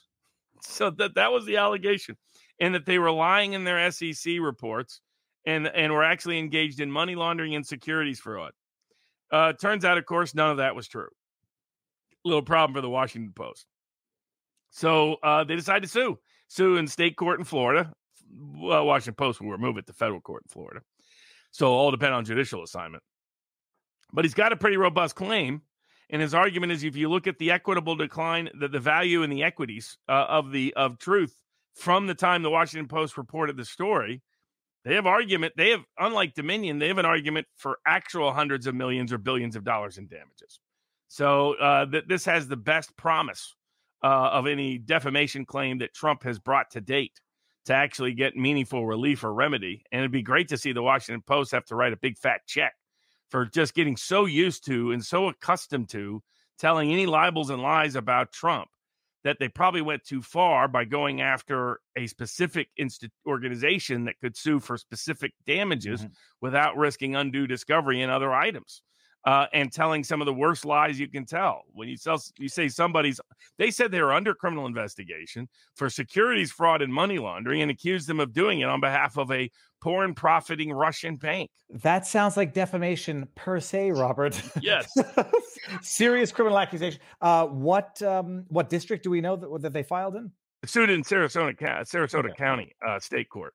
Uh, but I'm assuming the Washington Post will remove it there to the Southern District of Florida, which will be in Miami. Okay, well, st- So, and there's better. a bunch. There's there's liberal judges, conservative. They're all mixed down there. Okay. Uh, Robert, the next one. Well, okay, judicial reform in Illinois. You're going to have to field this one, and then we're going to do the uh, traffic baptism. Uh, what's what's what's going on in Illinois? So uh, in Illinois, they try to pass a law that they don't want conservatives basically influencing judicial elections in Illinois. So they said no money from out of state donors and no money uh, over 500,000 from independent expenditures. They didn't want any of these independent groups coming in and spending lots of money to influence the election. Well, this is what Citizens United was all about. You have a First Amendment right to spend as much money as you want. You, you don't have a First Amendment right to bribe somebody unless you're Rupert Murdoch and you use Harper Collins to bribe, say, a certain governor of Florida to run a self destructive candidacy for presidency because you guarantee him $10 million disguised as a book deal. Uh, unless it's one of those legalized forms of bribery. Uh, the uh, otherwise, you're you're absolutely in your right to spend as much money as you want. And to the credit of a federal district court, it said the attempt of Illinois to keep out of state people from donating, to keep uh, uh, independent expenditures from being spent on judicial campaigns is in fact a violation of those individuals and uh, entities' First Amendment rights and struck it down. Good to see because you need a robust protection of First Amendment in that space. Uh, I've always been a supporter of Citizens United because my view is campaign reform is almost always designed to help the elite, not hurt them. Uh, they'll always find a way to illicitly get money to people if they want and illicitly influence campaigns if they want. It's designed so that that dissident millionaire, multimillionaire, can't uh, break through the elite aristocratic control of our political processes. Right? Like, by what does a finance cap really do? It says, "Oh, you want to be a candidate? You need to get twenty percent of the upper middle class and upper class to support you, because they can't give more than sixty six hundred per couple." Right? So, the, but by doing it that way, they're making you get a certain percentage of the elite. Whereas, let's say they can give you whatever you want. Well, then you only need one. You need just one dissonant millionaire that says, I don't like our China foreign policy. I don't like giving away our jobs. I don't like wokeism in schools. I don't like whatever it is. One millionaire can ho- totally bankroll your campaign. Historically, outsider, populist, dissident, anti establishment challenges are successful from a very small percentage of dissident money being spent on them. That's why all these campaign finance reforms meant to create clean elections. In fact, they're meant to create elite governed, elite driven, donor controlled, donor class controlled elections. Uh, and I'm for transparency, full disclosure of who's spending money for what. I'm not in for any limits on that speech because it's almost always used to help elite power. So good decision out of the federal court striking down those rules. Uh, Robert, uh, tra- roadside baptism by a police officer. Now, I was just actually looking up a fact on this story, and it has a, a tragic element to it. Let's just back it up to the beginning. It's a story of a woman who was pulled over. I didn't fully appreciate it. Was Chattanooga, um, Tennessee, pulled over. Uh, I forget the reason, but the cops find out that she has marijuana in the car, or that she's using marijuana. She might be high on marijuana. I forget which. And basically the cops tell her uh, the, the the the the police officer apparently moon moon what is it called moonlighted as a as a What do they Oh, call his part-time job was to be a preacher. So he's a part-time preacher? part-time preacher, part-time, full-time cop, part-time preacher. So he pulls her over and says, Look, you either go to jail or we're going to go to a river and do a midnight baptism. And I'm going to cleanse your soul and you're going to walk free and you're going to be born again and you're going to be free. She does it. She agrees to it. There's another uh, uh, deputy or police officer who's watching this. Um, and then I guess later A on, Deputy Go Forth, one of the great names in, the history of deputies. Deputy Go, especially for this, Go Forth. I did I didn't pick up on that part. Um, apparently, afterwards, she regrets the incident or feels that she might have been inappropriately touched or compelled, coerced into doing this, and she sued. Now, the, the, the tragedy is that a couple of years after the lawsuit, she died, and now I'm looking it up, and it says that she, her name was um, Shandle Marie Riley, died of a methamph- fentanyl and methamphetamine toxicity, in other words, overdose. Her daughter or estate carried on the lawsuit, and it was ultimately tossed, but she was suing over what constitutional violations because she's alleging that she was coerced into either being groped and coerced into this into this alternative to arrest um, and ultimately the lawsuit was dismissed but field didn't let us know what the heck is going on The, the suit against the preacher is still going forward, and the suit against the county is going forward. But she sued Deputy Goforth under a theory of failure to intervene. Uh, anybody that knows failure to intervene, there is no duty to intervene, generally speaking. So that that claim was never going to go anywhere, and he tape recorded it for the purposes of protecting himself. Because what he said is the detective called him out, asked him uh, to help. He showed up. He he did not know that she was arrested so at some point during the process learns that she had been arrested at that point that night but didn't know there was any connection to the baptism uh, video records it on his phone because he is concerned with potential false allegations down the road uh, believes that she independently wanted the baptism kept saying she wanted the baptism that religious event that you know that uh, and, and he knew this other cop was a part-time pastor so he's like okay and then he gets sued for uh, not intervening and stopping the baptism so uh, the court of appeals says, well, he has immunity, be qualified immunity, because there's no duty to intervene under those circumstances. The uh, which uh, I'm not in favor of immunity for anything, so I'm always opposed to that. Uh, but I don't think that he did anything wrong. I don't think the other detective. Now, the other detective's story is that she initiated the discussion of you know Bible and God and wanted to re- get reconnected to religion. Probably he disclosed at some point that he was a former pastor. So the, the idea this was really coerced doesn't strike me as true. She probably pitched the idea first because she was like, "Hey, I bet I can talk him out of this by going down this path." And um and and you know the uh, the idea of giving somebody the option of baptism rather than jail, I I, I don't see where's the harm. Not where's the that, I mean- harm to a baptism instead of jail? Uh, that- Not- it's like what what are your damages? The, the, the, you, you should write a check to the cop, not the other way around. No, not not just that. I, I didn't realize th- it said that she died two years later, and I didn't realize she died of an overdose. And Yeah, I mean, if she'd followed the different paths, you may be still alive today. Yeah. So I mean, it, it's now Hamilton County does have severe issues. It's Silverdale Jail is her. By the way, particularly in her case, the jail that she would have gone to, Silverdale Jail, I'm suing on a bunch of cases because it's an utter abomination to the city of Chattanooga and the Hamilton County. We we talked about this at the uh, at the meetup, right? With the with your the lawyer who works with you or, or worked with you. I mean, it's just actually Jared the Jordan, a lawyer who used to be uh, a counsel with me, he went on his own, started his own law firm. He is co-counsel on many of these cases. They're just horrendous cases. They're horrendous. I know people who have been treated horribly. Basically, the Silverdale jail is a place where you go and get your civil rights horrendously violated. Um, so th- this woman may not have known it. I, I doubt that. I think she would have known it. Um, but that deputy did her a huge favor that night. Uh, and didn't, you know, he saved her from the harm that was almost inevitable inside Silverdale jail. It, it doesn't matter what you, you get arrested for a ticket, right? I mean, I know people who've gone in for trafficking, vi- traffic violations, minor traffic violations, uh, and been assaulted in that jail uh, on a repeated basis. I mean, it, it's, I mean, the cases I'm bringing are some of the most horrendous facts you've ever seen in your life. So there is a severe, serious problem in the city of Chattanooga and Hamilton County. And if they don't clean it up, I'm going to sue them into oblivion. It's my own, it's my hometown. They need to fix it, clean it up. But unfortunately, some of the politicians are too lazy and sloppy to do their job there. But this was not a case of abuse, in my view, by these deputies. My, my view, these deputies uh, were doing just fine. Now, obviously, I have a bias when it comes to baptism, but you know the, uh, uh, but I don't.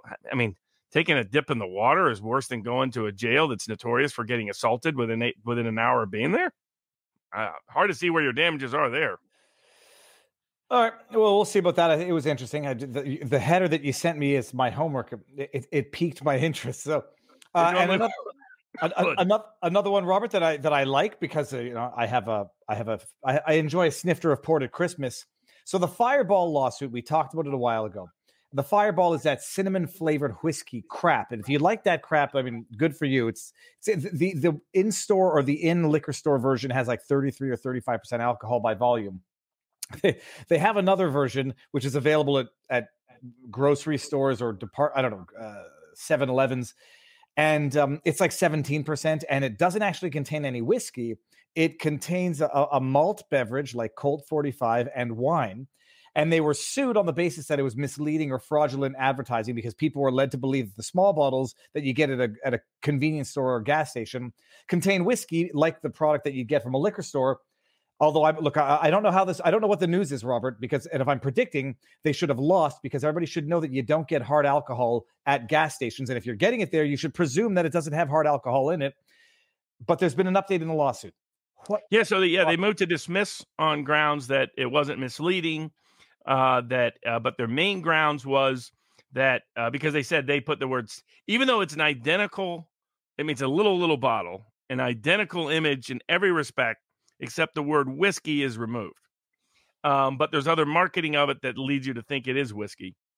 And so their main grounds was the ATF has its own labeling protocol and classic for them to use. Oh, federal preemption. We we uh, we went with the ATF standards. The ATF approved it.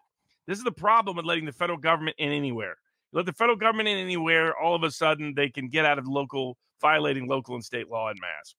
But to the credit of this court, this court was like that ATF label only preempts for things that relate to the ATF label, and this doesn't. And the court concluded that under the allegations of the suit, that it was that you looked at photos like a lot of people would be confused between these two. Here, I'll, I'll bring it And up. there was a lot of mark. Yeah, there it is. You There see go. it. It's And like one- if one you says- changed at least something, like uh, you know the uh it's a fireball cinnamon. you know, it granted the word whiskey is gone, uh, but they could have put cinnamon malt because that's what I it really guess, is a malt beverage. or change. uh, Okay, I can I can understand someone buys it and then they taste it and like this tastes like shit because it's 15% cinnamon crap or whatever that is. Yeah. Maybe I uh, whatever. Okay. That, I mean, that that was the core problem was they clearly designed this to trick people. Uh, you know the and then not enough people know that it's that the uh, some people don't know it's the alcoholic content that makes it taste good necessarily, right? They buy it at the liquor store, they see it at the other store, it looks exactly the same, they grab it. I think Fireball knew what they were doing. But so Fireball lost the motion to dismiss. It's on to discovery for Fireball. My guess is there'll be some embarrassing information in there. They should probably start looking at settlement. hey guys, let's make it look exact. Okay, I, I might I might correct my own opinion if that's if you buy it thinking it's the original because it looked identical. Uh, um, let me just do a couple of rumble rants here, Robert. Yeah. Barnes, I missed the tail end of the Kari Lake judge situation, so I'll ask in case you did say something regarding if the ju- if this present judge sides politically, can Kari Lake take it to the SCOTUS? She could take it. Um, it, uh, it, there's probably not a. Fe- she said she would. Uh, it's difficult to find a federal issue. It's mostly a state issue. So the uh, uh, she would take it back up to the Arizona Supreme Court for sure. Um, if, if he decides to ignore the uh, plain evidence. So the that that's the big question is. I mean, how does he does he pretend that two seconds of acknowledgement is uh, is actual meaningful signature verification? It, it's so embarrassing to have to say that in the judicial record. Well, and now Tatone asked a question that I uh, that I was thinking. Kari Lake's trial was on signature verification, but her team was not allowed to look at the actual signatures. Explain how that isn't a rigged trial, Robert. When does Carrie Lake get to actually compare the signatures? She never did. She never was. She was never was allowed. So instead, it was just about the process. But she met her burden there too. Uh, I mean, it's obvious why they never let her do a signature match check. It's because they know the signatures don't match. uh, can any can that be remedied by any other course of action, a FOIA request or she can go through the appeal. Well, she had a FOIA request. She has a FOIA trial, FOIA case pending too already. Okay. One, two, three, four. Ace. Robert Barnes is awesome. Huge fan. Defending myself from battery charges. I am innocent. Learned a lot just hearing you talk about the judicial system. Any place I can go to brush up on defense. Uh, you know, a lot of that you can look up online. Navasa, Viva, I have just started a podcast of a similar nature, forward bias podcast. If willing to answer, what is the normal lead time you're given for homework from Barnes? Barnes dumps it on me Friday, and then I got to do it over the weekend while I'm pretending or while I'm distracted parenting. I was at the beach today and on my phone, and then the phone overheats in the sun. Uh, mandatory act carry. Can't stay. Keep fighting. Thank you, Arkansas crime attorney. I just watched Blaze's new whiteboard on the Biden crime family.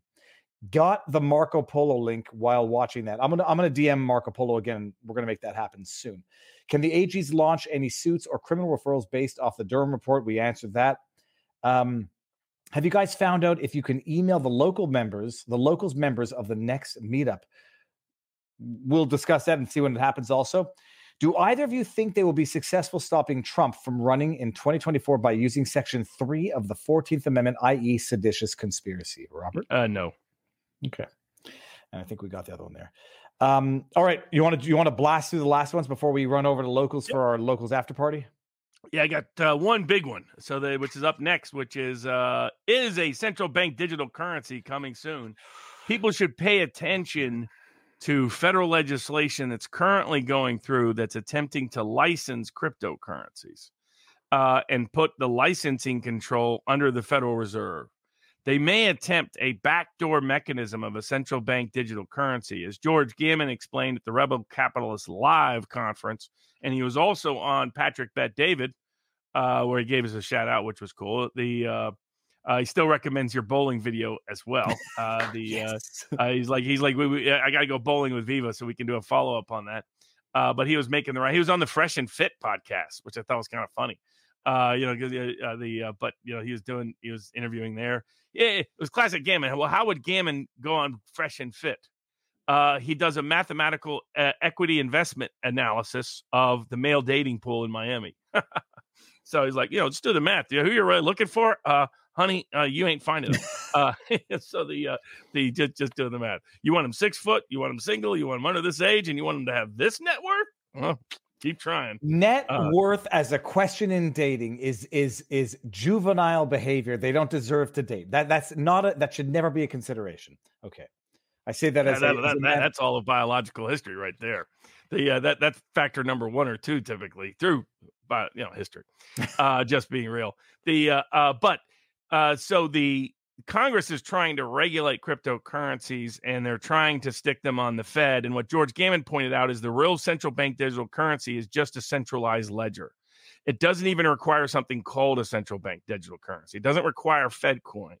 It requires something like the Gosbank from the Soviet Union days that was there from 1922 to 1991, which is just a single ledger. Now that gets into some complexity. People kind of get lost now and then as to what how our banking and financial system really works. Basically ledger accounting. That's what currency really is. But for some people, that that's uh, elusive and uh, uh, to understand a little bit arcane. You have to go through abstract information to get to the simple, accessible information. But the short answer is if you have everything under one roof, you might say, you sooner or later have a central bank digital currency, even if your digital currency might be called Crypto X or your bank account might be at JP Morgan.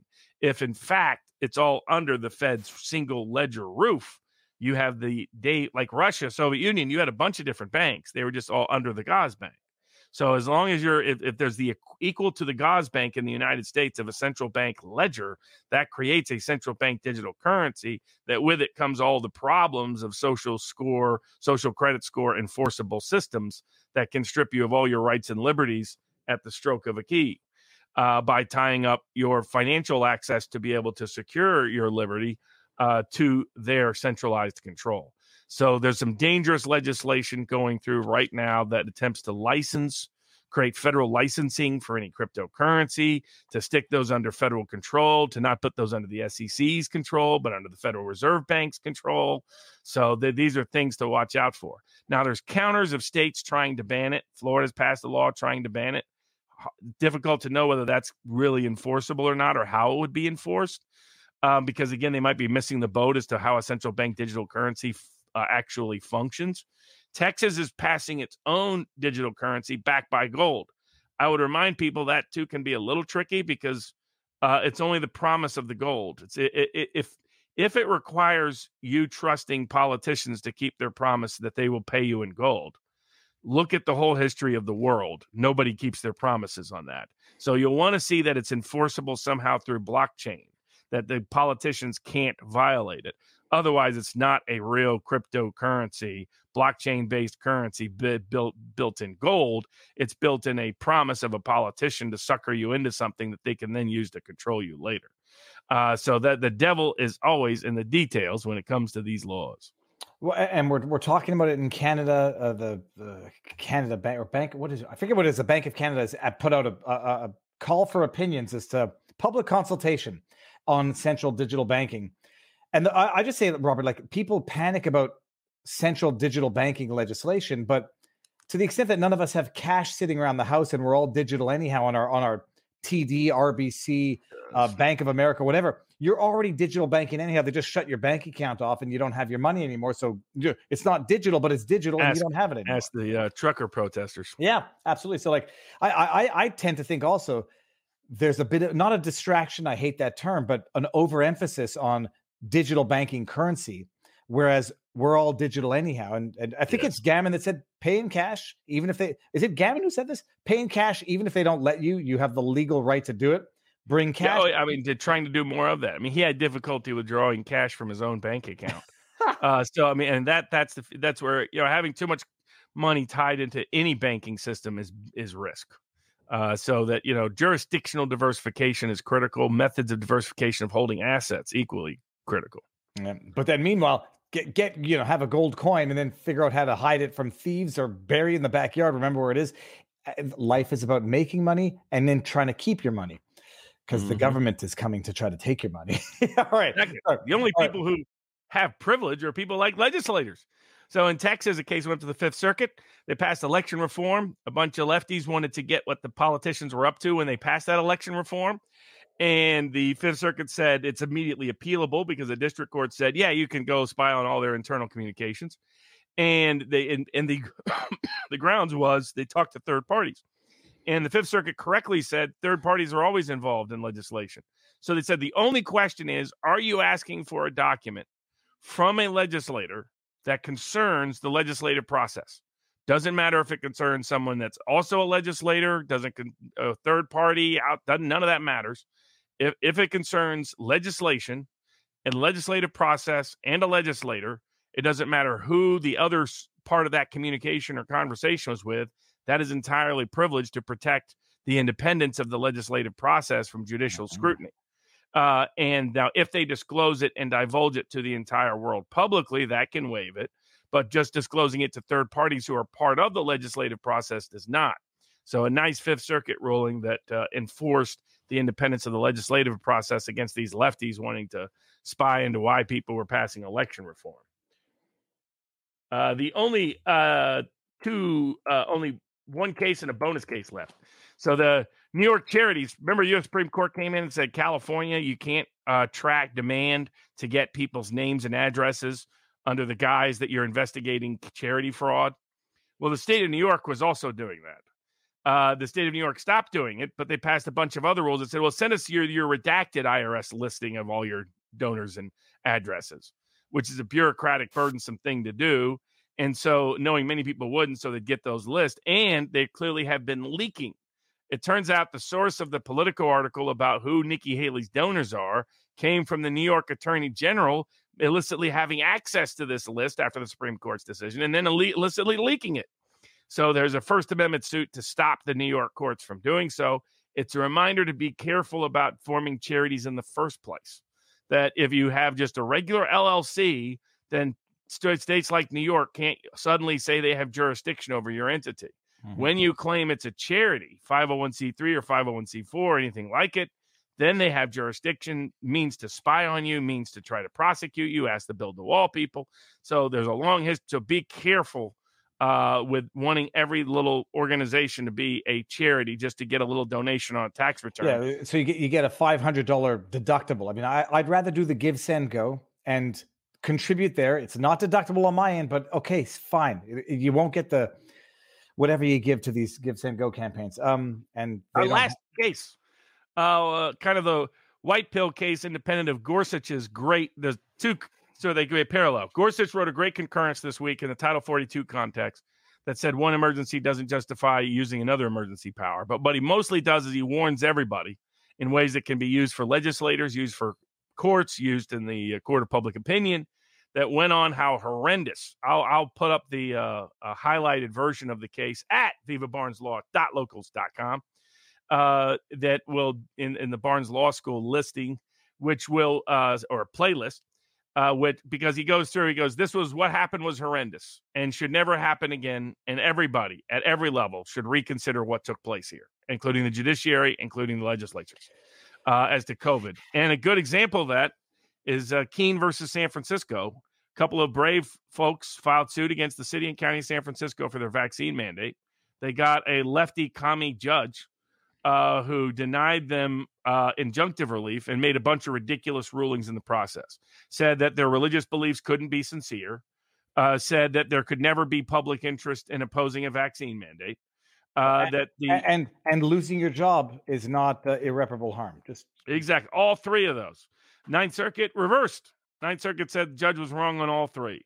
Said losing your job absolutely can be irreparable harm that uh, it's not the judge's job to second guess the sincerity of religious beliefs, and that there were absolutely sincere religious beliefs uh, uh, reasons to object to the vaccine.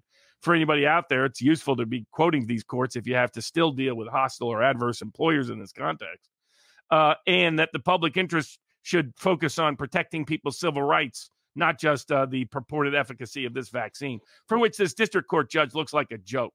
This judge, I mean, this judge said, "Oh, uh, the vaccine is great at preventing transmission," and, in fact, total garbage. Another joke of a judge. All these judges who made up, pretended that they were scientists overnight, like that nitwit krystal ball, uh, making embarrassing claims uh, to the world. Uh, but uh, it was a good white pill moment that even the Ninth Circuit did their job to restore and reaffirm basic rights. I have cases pending in the Ninth Circuit, so it's very good to see uh, so that was the one of the white pill case moments of the night uh, week, along with Gorsuch's concurrence. It's just shocking to say, like, oh yeah, it, it, losing your job, not not irreparable harm. Oh, you, we we're judging your religious, your sincere, deeply held religious belief. Oh, that's good. So you're the, now my new God. You're you're not just God, actually. You're the judge and God. It was shocking. That's who they want to be. That's who they really see themselves as. Well, Robert, I've I've given everyone the link to vivabarneslaw.locals.com for the after party. I'm looking over here. We got we got a lot of tips to get to. Uh, I'm going to end on we're going to end on Rumble. It's gonna it, it won't be I don't know if it's going to be a white pill or a black pill, but it's going to be the closing statement from the National Citizens Inquiry in Canada. Uh, I testified on Thursday. If anybody didn't see it, check it out. It was it was it was, it was amazing uh, uh earth shattering. Okay, I'm joking, but I'm gonna I'm gonna end with the closing statements of. Um, let me just make sure I can get it here. Here, we're gonna end with this because Rumble cuts off when I do this. It'll be two minutes. I won't play the whole thing, but just listen to this guy. I love this guy. His words resonate. His demeanor is steadfast, and um, meet us on vivabarneslaw.locals.com for the after party here. Ending it now. Stay tuned. Next week is going to be massive, and uh, see you soon, peeps. I don't know what that's going to look like this time. They're going to tell us to wear masks again. They're going to try and, and force treatments on us again. I live in St. Albert. We're designated as a 15 minute city, so they're going to eventually block off the roads. So we can't drive in and out. But this time we're not asleep. And there'll be times that we're afraid, but we know how to handle our fear now. We are Canadians, and Canadians don't cower. Do you know? Um, do you know where the word stormtrooper came from? I don't know who knew this. It's what the Germans called the Canadians in World War One. Stormtroopers. They didn't like going against the Canadians. And we have uh, a reputation. One of our witnesses who had been stationed in the military in Germany um, related that you know the Germans would tell their children, you know, if ever you get lost, just go to the home of a Canadian stationed in Germany and you'll be okay. Because we have a reputation of treating people decently. We have a reputation of loving each other and loving others. because that's who we are. I want to stop it there, and everyone can go listen to this. We had we we have that reputation. We had that reputation until one person uh, did a lot to undermine that. Okay, people, we're going to go to locals now exclusively. I'm not going to end the broadcast. Let me make sure how I do this. I'm going to end the stream on Rumble and come on over vivabarneslaw.locals.com and we're going to talk more. Otherwise, Yeah, everybody stay We'll even answer. Uh, you know, Hunter Biden is pretending he's broke while he takes a fifty-five thousand dollar charter to avoid uh, child support in uh, Arkansas, and we'll discuss: Does Justin Trudeau have a claim against the Cuban government for uh, paternity uh, of himself? Dude, I just I want I want a DNA test. That's all I want. Okay, people, I'm ending on Rumble. We're going over to locals now. Three, two, one, booyah. Robert, okay, I can't see the screens. I can't see both screens at the same time. We've got a lot of tips to get through. So I'm gonna do this. I'm gonna read fast and then I'm gonna maybe put something in my glass in a second.